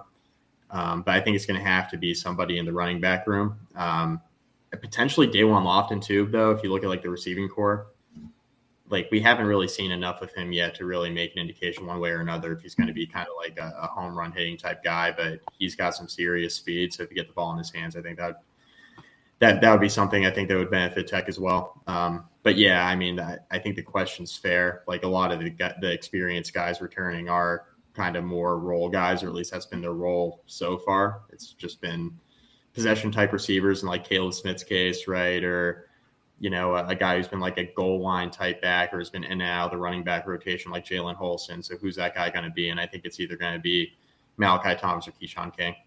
Yeah, we saw Malachi kind of jump out with two big games last year, and then we didn't see a whole lot of him down the stretch there. So it's going to be good to see if he can kind of settle into a, a consistent role for us this year. And because um, we really, I mean, thinking back yeah, Herbert 2020 year aside, we it's been a long time since we've had a consistent lead back. So it'd be nice to have a guy that we could see that from maybe in back to back years finally uh, have have a true lead back again. So it's you know David we'll man. about that. Yeah, it's not since David Wilson as we had guys hey, like don't don't forget Khalil Herbert now. I know, but but I mean, I'm saying David. Yeah, I was thinking back to back, back to back years. Back to back years. We've had, we've had the one off. Nobody got to nobody even got to watch his games because it was during COVID. So I don't suck, know if that really counts suck. anyway. Suck for that guy. I think it's. I mean, the receiver room is where we you you always want to find someone. Is it is it anybody sneaky out there? You know, we're hearing things about Tucker Holloway being fast, getting upfield. He's a true freshman. I, I can't see that. I mean, is it someone in the return game? I know Cole Beck returned. Cole Beck's fast, but you're not going to put Cole Beck out there and play wide out. But can you can you can he can he do a kickoff return?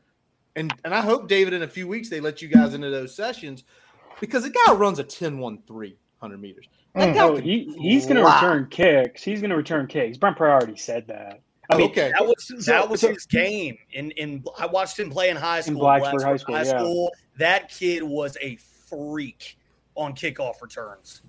He'll be out there. No yeah. Doubt. So to answer the Cole Beck question, I I mean, he's going to be a guy that they're going to get the ball to in space, right? You know, his hands they've they've talked. You know, Brent Pry mentioned last week his hands have his hands are fine. You know, but he also hasn't really touched a football, played competitive football in four or five years now. You know, it's been a while.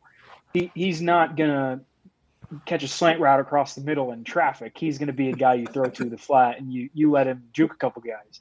Yeah, put um, him in week three, yo. Yeah, put him in week three. We only know experiments week one, man. Week three. Wofford is experimental day. Yeah. All that yeah. you saying, David, that's David, what you're saying? That's what I need week three.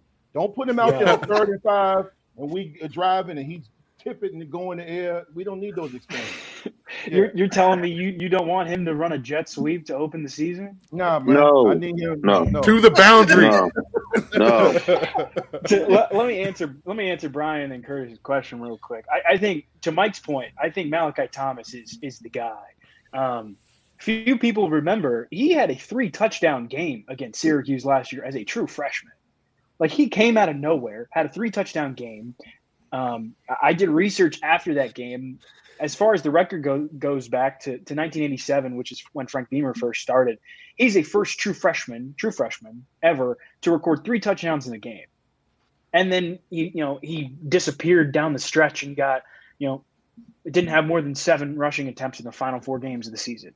He, he, had inconsistent touches.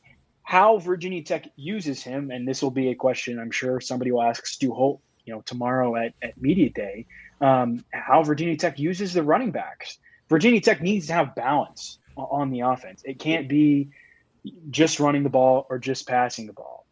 In the receiving game, I think Kaleb Smith, we saw what he could do during the spring game, and I think I think there was such a disconnect after Holman Wiggins left uh, in that wide receiver room. Um, you know, Kaleb Smith again was was told to go. He was suggested to go play at FCS level or D two, and we saw him torching you know Virginia Tech's DBs left and right in the spring game. He had two 50 plus yard touchdowns with Grant Wells. We know the arm Grant Wells has. I think it's going to be either Malachi Thomas or, or Kaleb Smith in the passing game. You know, one of those guys is kind of going to have to come up and, and make some big plays, but it's going to have to be a balance, and it cannot just be the two of them contributing. Because if it is just the two of them contributing, you're going to see an offense is going to stall a lot, and you know we all know what happens when uh, when you only have two or three contributors, making it easy for the defense to to man up on them.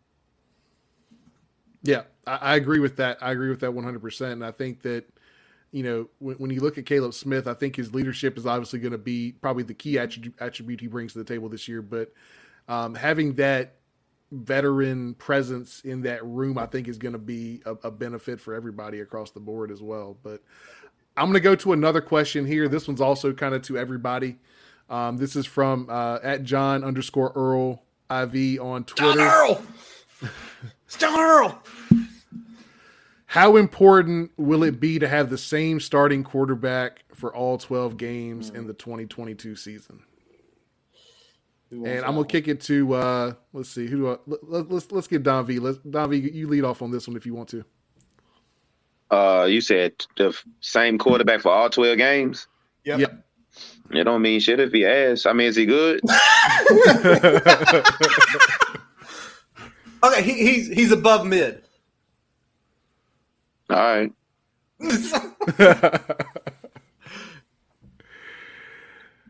I saw him at the spring game. He looked all right, but yeah, he playing. I mean, really, he threw some hospital balls in the spring game, bro. He could have. He gonna get somebody killed in a real game, bro. I mean, we gonna talk for real. We gonna talk for real. Yeah. Some of them balls he threw in that spring game get somebody killed in a real game, bro. Like, let's keep it a band.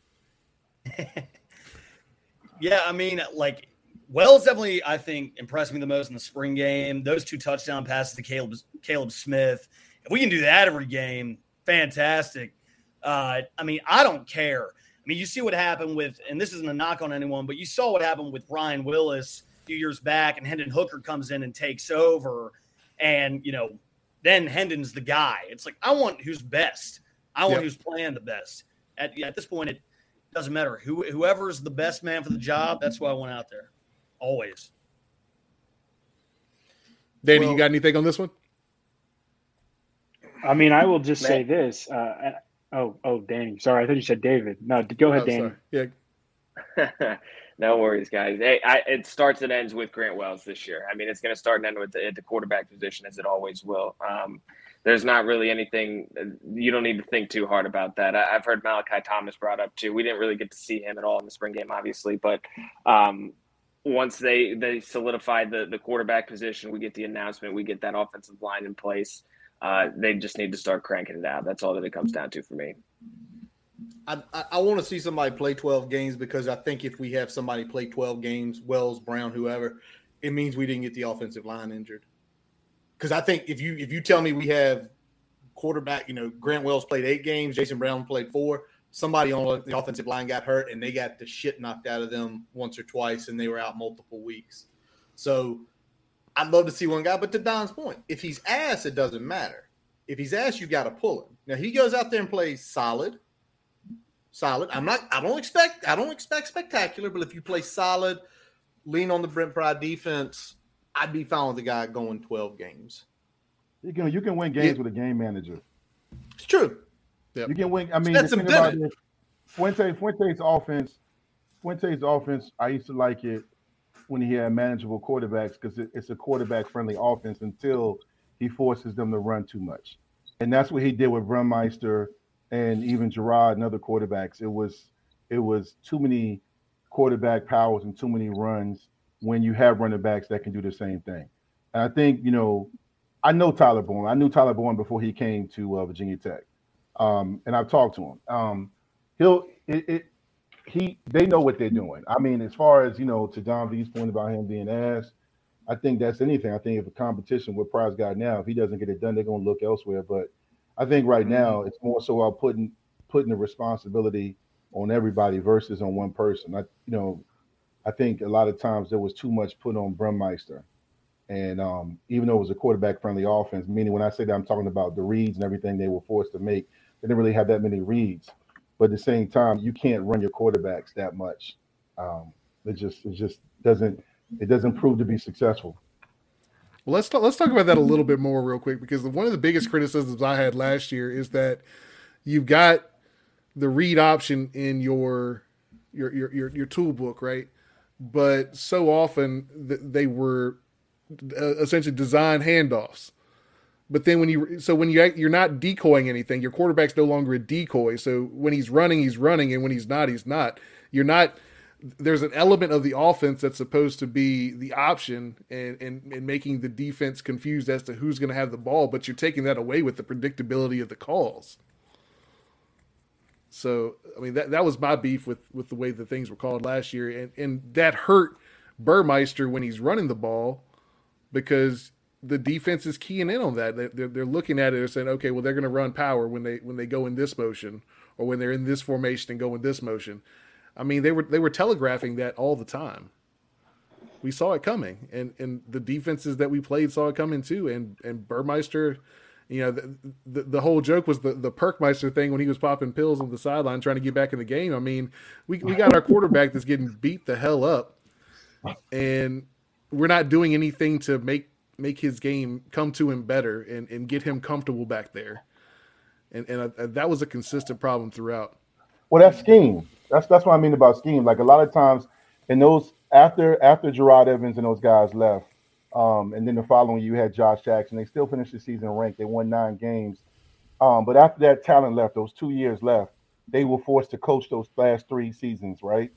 Yep. And what you saw was a lack of scheme and lack of creativity. So, for example, after bye weeks or off weeks, or even in the second half, you never saw any plays, new plays. You never saw any new situations where they would put wrinkles. any wrinkles. You wouldn't see anything where they would take somebody and put him in the slot where he was out at the X. Like they didn't, they didn't mix things up. Um, it wasn't really until that last year where they did a fake field goal and fake they they, they got crit because they, they knew they were going to be gone.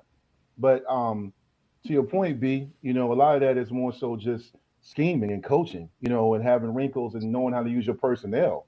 Um, you don't have to look. Football is not a complex sport when it comes to coaching. You got to just take your personnel personnel and adjust to it. A lot of times, you know, with the offense plays we had, they were predictable. I mean, the jet sweep wasn't the problem; it was the timing of when they called it. Yep. A lot of teams run jet sweep. It was the timing of it situational play calling. Yeah. the, the, the, timing the location on the field going into the boundary when you didn't need to. Mm-hmm. some of the most frustrating parts of the last few years especially like you run that jet sweep into the boundary and it's like second and four. Brian you guys to talk me off a ledge. He's like you know you do that play and it works you're going to get the first down. If it gets blown up it's third and 11 it's third and 12 it's it's it's it's it doesn't make sense to call that play to that side of the field in that situation. And that's the one thing over the past three, four seasons that got frustrating. It was situationally, it got worse and worse and worse. And, you know, somebody, you know, it was on here like when when was the moment that you felt Fuente wasn't the guy? And it was Liberty. I lost my shit Go back and listen to that episode on 2020. I literally lost my shit that day on this podcast, and that's when that's when I was done it, because you know you looked on the side there was no juice with the players. That's one of those games where John, Dwight, Don, y'all have made a point. We've all been discussing it. Go out there and squash them. Go out there and make them that hour bus ride to Lynchburg the most miserable bus ride of their life. With ODU in the first game of the season, make that walk back to their locker room the most miserable 100 foot walk of their life. You need to make sure that they don't want to come back out after halftime. Damn if, right. If, if, if, teams like that roll into your place, you need to make sure that they don't want to come out after halftime. Again, I mean if, that that situation football. That kid, I think he transferred to some D one AA school, but Um, we were playing Richmond last year. I think we had a turnover. We stopped him, and then they put him in the backup quarterback, and he threw. Oh a pick. yes. That's what I mean about like that. That's not you. You you can you don't need to be uh, offensive coordinator to know that we're not up enough to put a back backup quarterback in, and we're only we're at our own twenty. You know, it was a close game. He threw a pick. That's what I mean about like you, you can look at the Wake Forest game when we lost at Wake Forest. We got um what's his name, Khalil Herbert, and he's not touching the ball. You know who you know who was running the ball that night? Hendon Hooker, and he wasn't hundred percent. No. It's just that's why I said some of this stuff, most of this stuff is scheme, guys. It's scheme. It's just Well, and I, I I think you guys, I think an interesting point here. I'm gonna make this real quick. This is the first time in a while where Virginia Tech's offensive coordinator hasn't been the quarterbacks coach. You've got Brad Glenn. He's only the quarterbacks coach. And when we we got a chance to talk to him back in March, kind of when he was first hired, he and all the other assistants, and he said he's really excited just to only work with the quarterbacks. You know, he's been offensive coordinator before. He knows how it is, but he can sit there and develop Grant Wells, who I should remind you guys, if, if you've forgotten, he's got another year after this, and then he's got a COVID year if he wants it. So he's got potentially three years playing for Virginia Tech. He might not be at his best this year, maybe, but he's got plenty of time to develop with a, a, with a quarterbacks coach who is solely focused on him. Now, how the communication works with, with Brad Glenn and Tyler Bowen is going to be interesting. I'm sure that's something that'll be that'll come up throughout the season and you know throughout the future. But um, but the development of of the quarterbacks um, with a with a quarterback only uh, assistant, I think that's going to be really interesting. Yeah, I agree with you, and I think that dynamic is going to be interesting to see how that works out. Um, you know, you talked about having um, Glenn there. You also have obviously Rudolph has had some offensive coordinator experience as well. So, you know, you've got you know three guys that have at least called one you, you one game in their career at this point. Um, you know, so it's going to be interesting to see how they how that dynamic works. But I think there's a lot of potential there um, as we kind of head into the season. But I'm gonna I'm gonna jump over to this next one, and this one is a little bit of a different angle here. Um, and this is to everybody, so whoever wants to chime in, go for it. Uh, but this is from Mac Parker on YouTube. Uh, is the hype around the new coaches masking an obvious below 500 team? Ooh. So we we getting spicy here, guys. I, I'll go first. I'll go Go, first Mike. here. I don't know if it's an obvious below 500 team. Like, I, I talked about this off the top. Like, the team that Fuente inherited in 2016 from Beamer is a lot better than the team Pry is inheriting in 2022 from Fuente.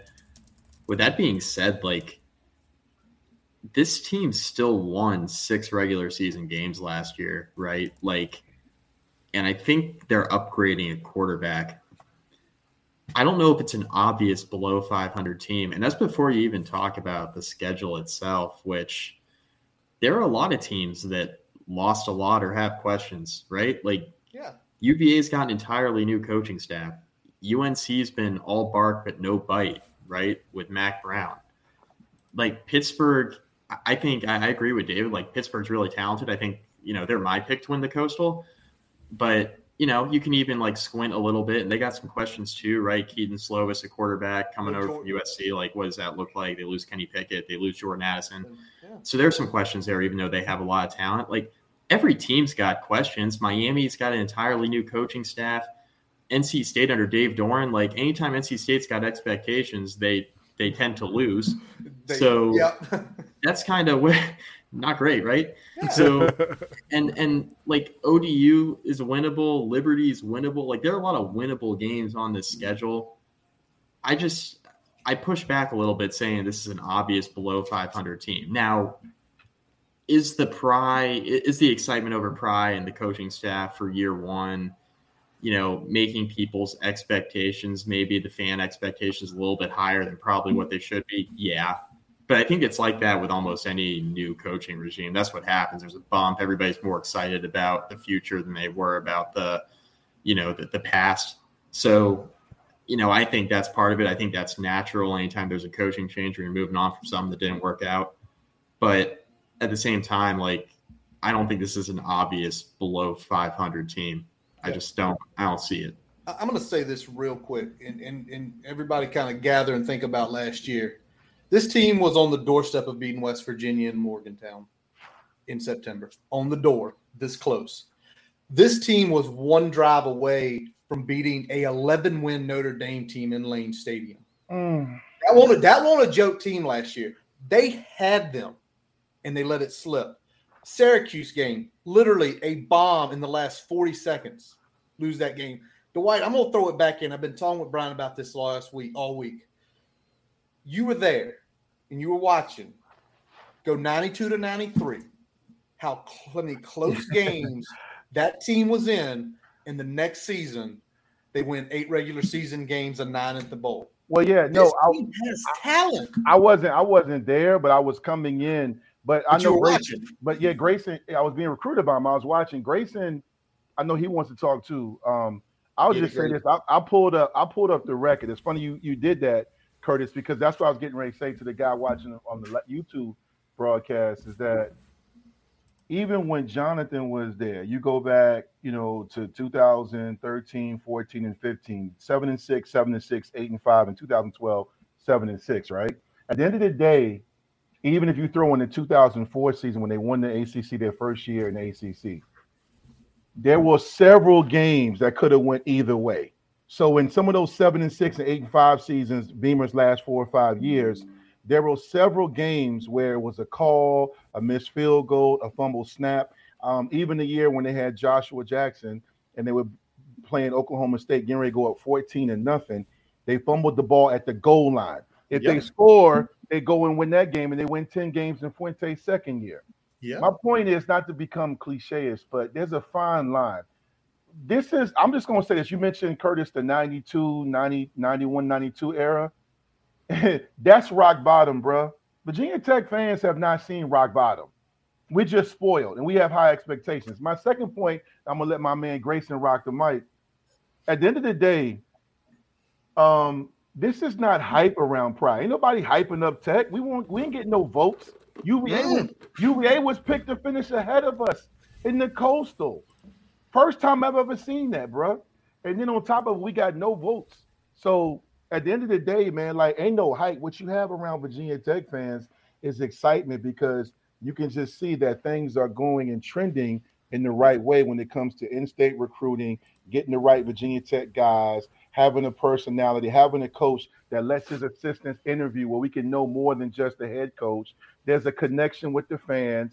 Again, that's just people being excited about someone caring about their program, the alumni connecting, you know, not just the football players, but I mean Mike Young and Pry, you know, they're tight. You know, they you know, not tight, but they they got respect for each other. So it's just the energy, man. It's not about like nobody's talking about Virginia Tech, right? Which is a great thing. But go Mhm. ahead, go ahead, Grayson. I know you got to talk. Well, no, what you, exactly what you just said, Dwight. It's it's not about masking any type of win situation or whatever. It's people are excited. Like I don't know if you guys remember this or not. The video of of Brent Pry, Corps Cadets versus Civilian Snowball fight, and he's out on the drill field participating in that. Last regime never did that. Never, never pre- didn't even pretend to want to do that. And people people could say, "Oh, Brent Pry is putting on a front." No, he's not. That's him. He wants to be out there. He wants to be having a good time. He's saying and doing all the right things. And like at first, I'm like, is he just doing this just to do it? And I, I just saw the, you know, Mark Packer came in and they did the ACC kind of roundtable with Virginia Tech. And you can tell that Brent Pry wants Virginia Tech to be great. You can tell that he wants us to be a national powerhouse again, wants us to get back to a winning culture. And so it's it's not like it's not about 500 or less. It's about Virginia Tech fans being excited to have a head coach who wants to be in the building, wants to be in Blacksburg, cares about the fans, cares about the players, cares about all of it. That's it. That's all I got. Awesome, Jason. Hey, uh, I think John's got something he wants to kind of piggyback on that with. Go ahead. Yeah. John. You guys hear? You guys hear? Yes, sir. Cool. Yeah, real, real quick. Um, I don't know if you guys watch ACC media, but that clip of him shouting out a recruit, he's saying, "We, we, we got a big one." Man, so whatever happens this year is going to happen. We, we I think we all expected him to get in there and build his team. But stuff like that is going to make. I'm, I'm not even playing no more. But if I was recruit, that would make me want to go play for the guy. Period. Yeah. That would make me excited. So I like Dwight said, we just we, everyone's so excited because we haven't seen in the last five five or so years. We haven't seen that. You know, so it, it, it's coming more familiar of what Hokie Nation is all about. That's, that's all I got. Awesome. Yeah, I, th- I think we're seeing. You know, we, we we've seen what we what we didn't have, and I think now that we're seeing what we what we have, I think we're excited about that and for what that means down the road. I think we understand the limitations that are potential for 2022, just based on roster construction and depth overall. Um, but that's not to say that it's an obvious below 500 team either. I think there is talent on the roster. Uh, I just don't think we have, as Pry said, I don't think we have enough of it right now, right? So I think that's kind of the the fact of the situation. Hey Brian, hey Brian, that that what you just last point you just said, that OGs and people that coach or pay attention in the media know why he said that. That's a motivating tool. See, people didn't hear that. People heard they don't have enough talent. He is challenging the guys in the two and three deep when he says, I just don't think we have enough of it. The guys yeah. playing behind the starters hear that and they take it personal. The, the regular fan heard that and was like, oh my God, we're not going to make it. He knows who's listening to that because those players hear that and read that quote too. He's challenging. He's that's an indirect challenge. Yep. Trust me, man. I know the game. Yeah, man. All right, we got we got a couple more here from the fans, and then we're gonna get a, a little bit of a wrap up here to kind of call it a night. But um, the next one uh, that we'll go to is from at Steve Bryce twenty twenty on Twitter, um, and this is kind of a throwback to to twenty twenty one or even before for a lot of you guys. Um, what was the game or moment in the last few years that let you know that Coach Fuente was not the guy for Blacksburg? I'm sending this one out. I already said Liberty. It's y'all's floor. Liberty. Mike Liberty. Liberty. Hey, Liberty's... real quick, real, real quick. I'm sorry. Like, I say Liberty a lot. Like, some people are going to be like, "Oh yeah, ODU," and you know, Don V would say ODU. The Don reason why I don't say ODU is because I know some weird stuff was happening in that game, but like when you whenever you lose your quarterback, Never weird did. stuff happens. I know the defense wasn't getting a stop. Everybody was flaming Bud Foster after that, which you know rightfully so. That was poor performance. But like anytime you lose a quarterback in the middle of a game like that, and your backup's not ready to go, like stuff goes a little sideways. So nail nail in the coffin moment for me. There were a few games before, but the nail in the coffin was Notre Dame last year. Mm. After a, after that game, I was like, it's over. See ya. Hey yo, good riddance. I agree. With, I agree with my homie Mike, man. My, um, it was Liberty, but I will say this, man. ODU, ODU, ODU had me on tilt, but the one that did it, but it kind of got masked because Hendon saved the season was the Duke loss. Oh yeah, because I was I, I stepped out. I don't miss Tech games. I, I last year was the first time I was back in Blacksburg for the spring game because I had made like 16, 17 consecutive spring games. So you guys know how much I love Tech. I was talking to Pierson Prioleau before he came back to coach. We talked about how like when Tech lost on Saturdays or whatever day, we were done for the rest of the night, right? That Duke debacle, I went to the Wu Tang Snoop concert. I was like, okay, this will be a safe, this will be a safe night. And I had the phone. I was watching the game on my phone, with my wife, and I'm like, why are we rotating all these quarterback? What are we doing? Next thing you know, it was 45 to 10 and that Duke team was horrible. And they kept showing Fuente on the sideline chewing gum, and he had his headset on. And he just never changed his faces. And I was like, yo, he ain't it, man. I started to go back and circle around to guys like Don V and other people who were adamant that he wasn't it. And and the the thing about this, and Jonathan knows this, when you are a former player, whether it's your high school, especially your college like Tech, I don't care if it's Oscar the Grouch as the head coach. We want to see the program win. I wasn't anti Fuente. I just wanted us to see us win. This is my program, bro. And like that Duke debacle was bad, but Liberty, I, I just I, I, I was ready to man, I was ready to drive up there, bro. Real talk, full disclosure. what made Duke bad? What made that Duke game bad is they were honoring the 1999 team that night. That made oh, it even worse. Grayson, no, Grayson, yeah. thank you. Oh no, I, I know where you're going. I know because, where you're going. Because because my cousin was there. And I asked him, and he was like, first of all, it won't even that many people from the 99 team there because of him and the lack of disconnection. And then when I read He didn't know it, and he didn't talk to them. I said, "Bruh, shut the yo, it's over." All right, what about you, Danny? Oh, we man. lost Danny. We lost Danny. Where's Danny at? All man? right. Is he getting? Where's he, get, he giving blood? I gotta check on my guy. Where's he at, man? He keeps using something. I don't know. He, he just went off, so uh, What's going on with Danny, man? I don't know. We lost Don, which I mean, that's I think, I think I think I think Davi had to kick off. So yeah, Yeah, Yeah. yeah. blink twice if you're It's okay. fine. It's fine. We got one more with this last question about what we thinking. yeah. Let's let's go with this last one here real quick. Um, so we're about to talk predictions, but let's first gauge some expectations. Um, at Hokie and Bama on Twitter uh, asked, "What would you all consider a good first season under the new staff?" No, don't worry about And let's let's go let's go with let's go with David on this one first. Um, as somebody in the media who covers this team on a regular basis, I would say getting to getting to and not necessarily winning it, but at least getting to a bowl game. I think winning it would be a bonus, but getting to a bowl game, which means you finished above 500, that is a successful season. Again, as we've talked about many times, football is a game where there are many injuries. The margins can be ever so slim. You don't know what's going to happen. But if in year one, Brent Pry and this staff can overcome any challenges they face and get to a bowl game, I think winning it is is a not I'm not going to you know put a, a grade on it, but that would be a pretty good season for a first year. Um, you know, just with the cupboard that was kind of left with the the depth that you know th- there's as I said earlier, there's pretty good 22 starters, but after that, the depth kind of wanes. So there's not a ton to work with. If you can get to a bowl game and and show that off to recruits, guys in the transfer portal that you know might be interested in, in transferring to your program in, in the spring or winter, um, you know, I think I think that is a good starting point for year one because you can say, hey, look, you know, we didn't completely fall off the face of the earth. It might be a rebuilding year, but we still had some success. John, what about you?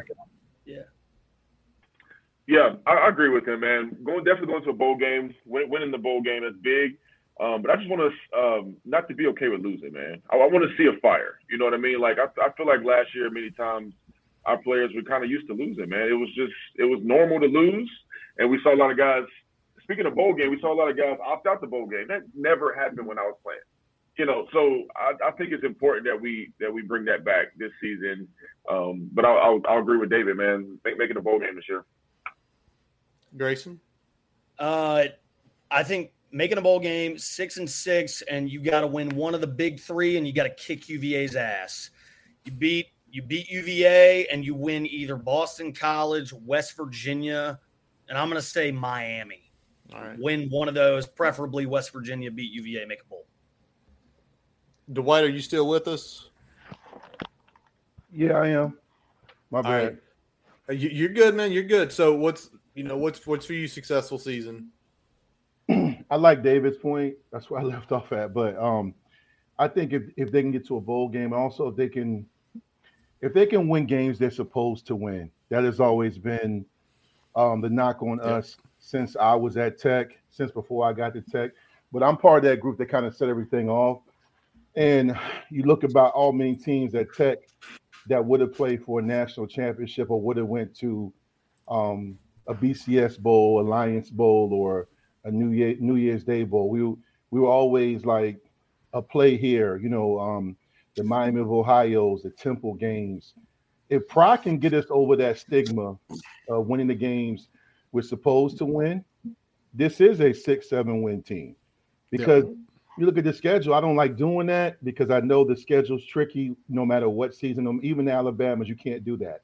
But I feel like if there's a mindset where they can win games they're supposed to win, where we're not like, man, how did we lose that game? I mean, you got the so many games, the Matt Ryan's and all those different games where you're like, man, we had that game. Like you guys Curtis, you just mentioned it. Like last year, man. Last year, I was in Richmond watching the game on my phone, man. We were killing Notre Dame. We got that pick six. We're up nine. I'm like, we're gonna beat Notre Dame in a primetime game. This is perfect. And bad clock management, crazy plays and substitutions, and then we lose. The Syracuse game again. Um, we're we're killing them.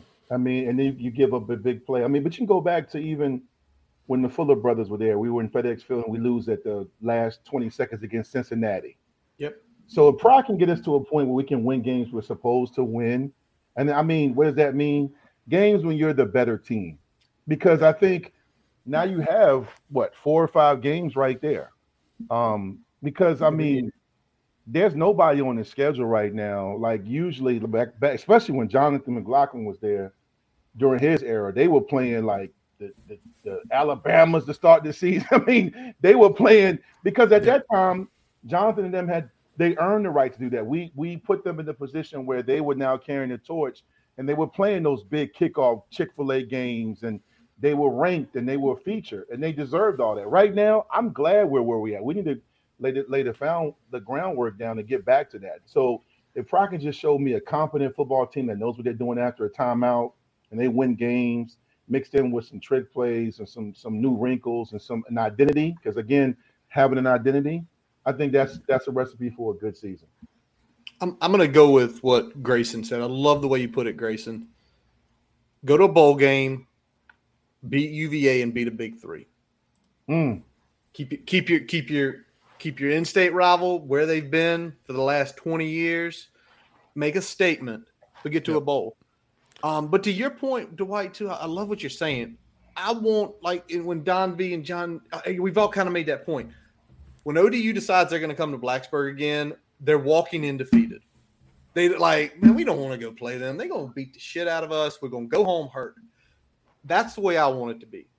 I want teams that do not have the same level of players come in with a defeatist mentality. And if we can get that, you win a lot of games by that alone because the other guy does not think they can compete walking through or walking into the stadium.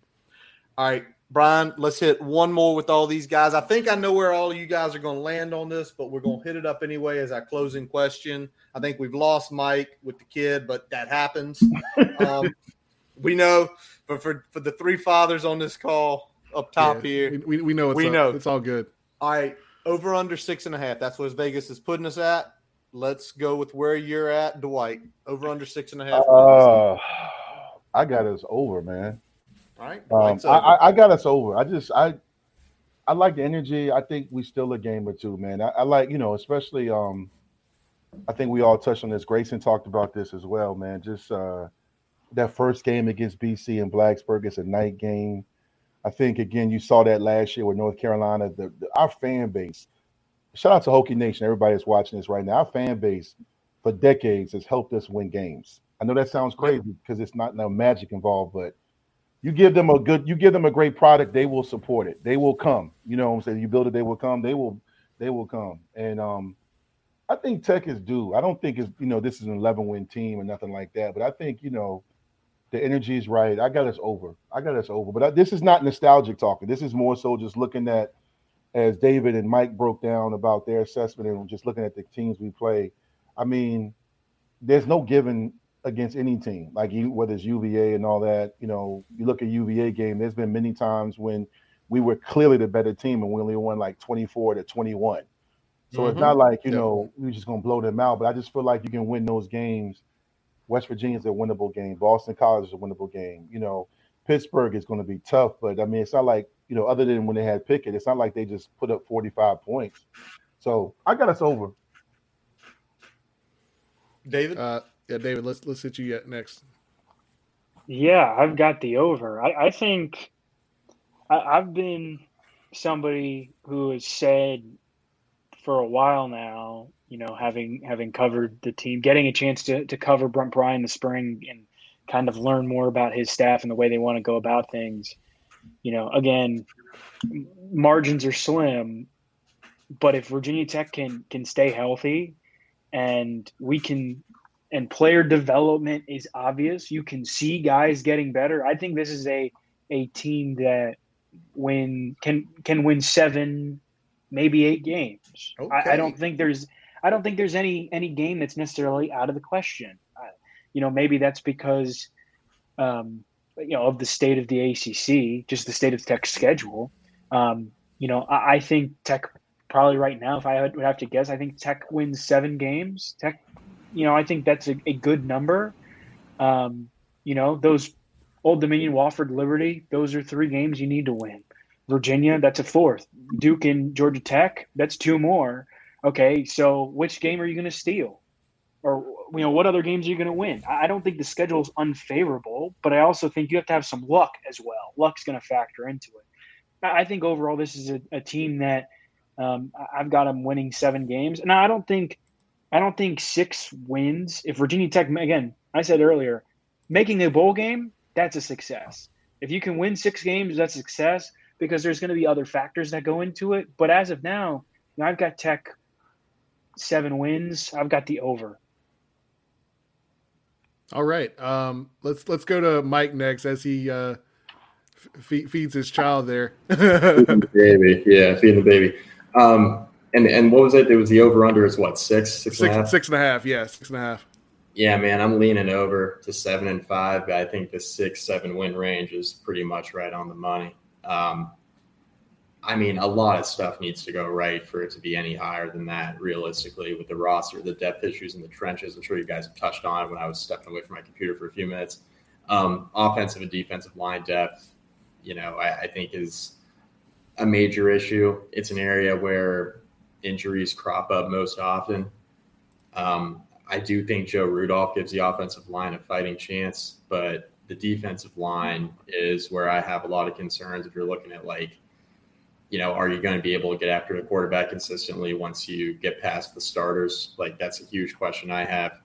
Um, playmakers on the outside, I'm still not sure what we have in terms of like proven depth there. I know there's a lot of talented young guys we're all really excited about, but we've got to see it on the field first. So there there are a lot of questions with with this roster, but there's a lot of questions, like I mentioned earlier, a lot of questions with the rest of the ACC too.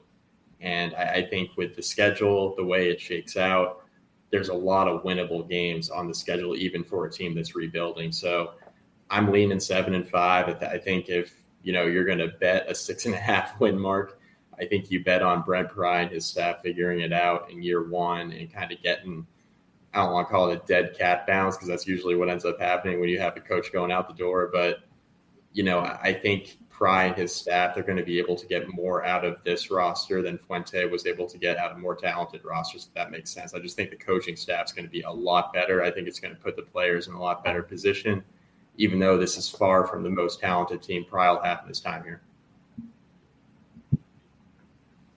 All right, John, I'll let you go next.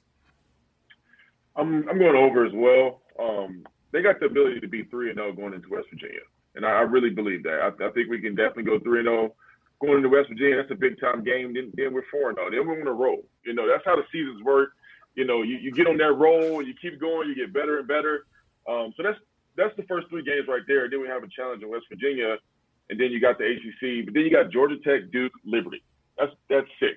I'm I'm already calling it. So in between that, you're going to get two or three more wins, I think. So you can steal, steal, at least one, right? I, I, I know I know we're going to steal at least one or two. So I'm going I'm going over. All right, all right, Grayson. Based on y'all are going to hate me, but based on what I don't know about this coaching staff, I'm taking the under. Based on these last five years alone, I know it's a new regime, but I just I'm just taking I'm taking the under. I got us at six and six, you know, 50-50. But I, I just the NC State, the Miami game, even Duke, UNC, and Georgia Tech, even those games worry me. You just never know. Like coastal chaos, it it just you never ever know. It's complete toss up. But if we if we can start the season three and zero, oh, if we start the season three and zero, we get that BC win. I could see us winning seven games, but right now I'm, I am taking the under. Who who who, who who's got BC guy coming back at who they got coming back at quarterback? The guy who burned, yeah, the guy who burned us last year. Yeah, he was. The, the, the, the second string Phil Dracovic or whatever who who made us look stupid. Yeah, I, I, I mean, uh, yeah. No, he, I, he was playing with a broken hand last year and still did Yeah. did, did some Lost. work. So yeah, he, he had a career day. All Tech, all Tech needs to do is win literally three games in September, September and October total, three games, because they're they should go undefeated in November, right? All right. Like okay. the closing stretch is Georgia Tech, Duke, Liberty, Virginia. The best team there is probably UVA, then Liberty, but Liberty lost a lot. I mean, Georgia Tech and Duke, are they going to have five wins between the two of them? Maybe not, right? So, I mean, you could go 4 and 0 in November, literally win three games in the first two months. You should hit seven. Hey, yo, I understand Grayson's pain because see, what Grayson, I'm a therapist, you guys, and I'm licensed, and that's trauma.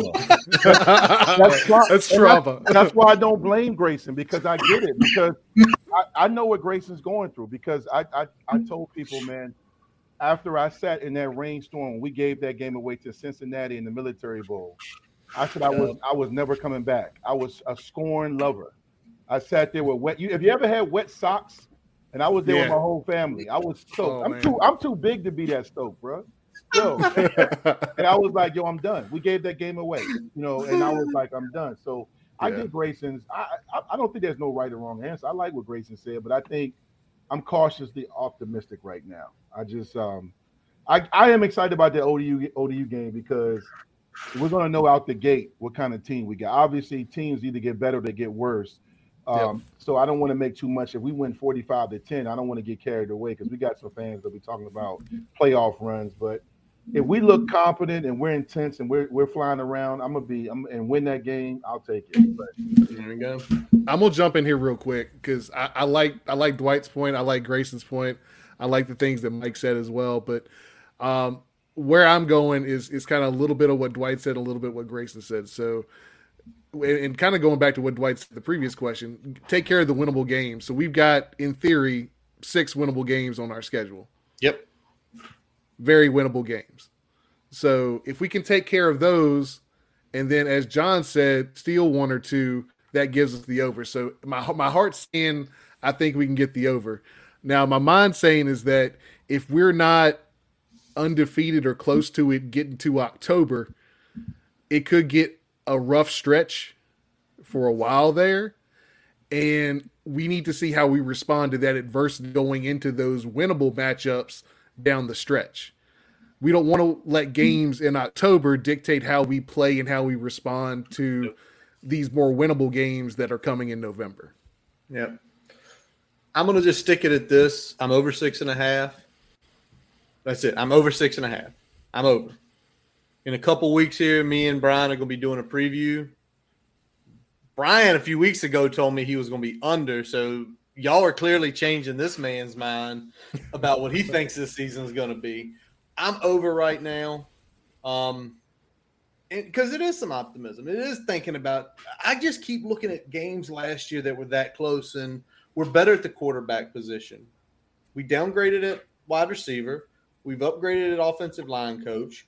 We have a lot of core defense coming back, and you're going to a scheme. Say what you will. This is a scheme these players were recruited for. This is a scheme these players were recruited for. No knock on Jay Ham, but we were trying to do some different things.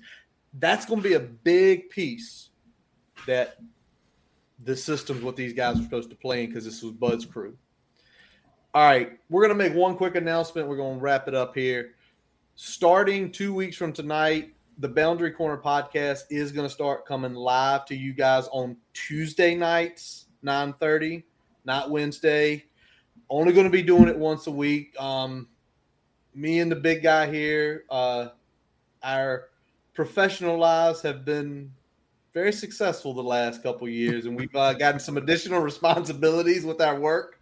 So it's kind of tough with families to pull two nights a week, to pull multiple hours away. So one night a week, two weeks from tonight's when we start that.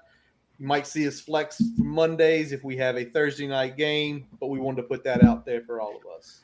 Hey, yo, I just want to say, hey, thank all y'all, man. Like Grace and the Oh, Sons, all you guys, Dan, David, Mike. I know what you're talking about, yo, because I got I got three podcasts. I got the joint I do with Mike, that seasonal. I got the Victory Life thing I do. Then I got the Victory Life Legacy podcast I do with Danny.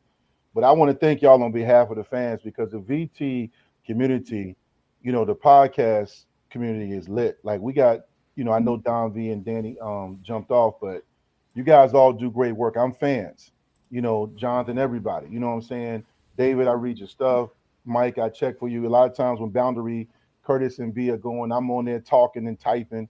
So you know, I appreciate y'all. No, for real, man. You know, like it's great to have great content. And the thing about it is we've been, you know, a program that's mm-hmm. been up and down. So we ever start getting back to those days when I was there and Jonathan were there, it's gonna be even better. It's gonna be more excitement, even more listeners and more viewers. And then mm-hmm. finally, man, like as far as the season, I'm glad I got you guys to lean on, man. I can't take any more ODU Liberty losses. I can't. I, am older. I can't take it. I can't yeah. take it, bro. I need some wins. I can't take them loss. Y'all don't understand, man. I'm older than y'all, man. I can't take any more losses like that, guys. That y'all that Liberty loss, you don't understand. I didn't even want to leave my house. You know what I'm saying? It broke you. It broke you. Liberty? Liberty? Come on, bro. But By the way, speak, Speaking of dads, uh, everybody, let's check out Mike. Mike is doing the ultimate multitasking right here. The man is feeding his baby and talking on a podcast. Hey, hey, I, I, always say it. Mike is the hardest working man in Hokie Nation. He, he yeah. wears all the hats, and right now he's wearing he's he's he's on a, a, a Hokie podcast panel while feeding his child the only it's the only way I could pull this off tonight with a six week old baby. So that's dedication, man. I, we appreciate it, no, no, doubt. We appreciate it. we appreciate it hanging in there for the long run. Well, listen, that is going to wrap up the 2022 Hokie season preview panel. Special thanks, Danny Noakes, David Cunningham, Don V, Dwight Vick, Grayson Wimbush, John McLaughlin, Mike McDaniel for coming on tonight. All of you guys sharing your knowledge, sharing your opinion, sharing your input with our audience. And y'all know this is some of y'all's audience as well, man. If you are new to the Boundary Corner podcast and want to hear more, visit our website, boundarycornervt.com, to listen to all of our episodes while you're there. Be sure to hit up the links, follow us on Twitter, Facebook, Instagram, subscribe to YouTube on your favorite podcast source, including Spotify, Amazon, and Apple Podcast. Check the Dwight Vick out, Victory Life Podcast, Vic seven five seven podcast starting up soon. Mike McDaniel on the Basketball Conference podcast with the Sons of Saturday, Hokie Hangover, checking with breaking SI stories. John, I know you and Luther are about to fire it up again. The Locker Room podcast, get that one going. Check out Mr. Cunningham's writing at Tech Sideline. Follow him on Twitter if you love Hokie football. He is giving some awesome videos from practice. He Check him great. out. Tech, he is great, great video. He is great. Tech Sidelines podcast. You guys do in the middle of the day. I can't listen to it quite as often anymore because I'm in too many meetings now. Grayson, Sons, you guys keep pushing out that content. I'm ready for the full video release of the preview. It's coming. Y'all, y'all keep it. Support all these guys. These are Hokies. It's awesome.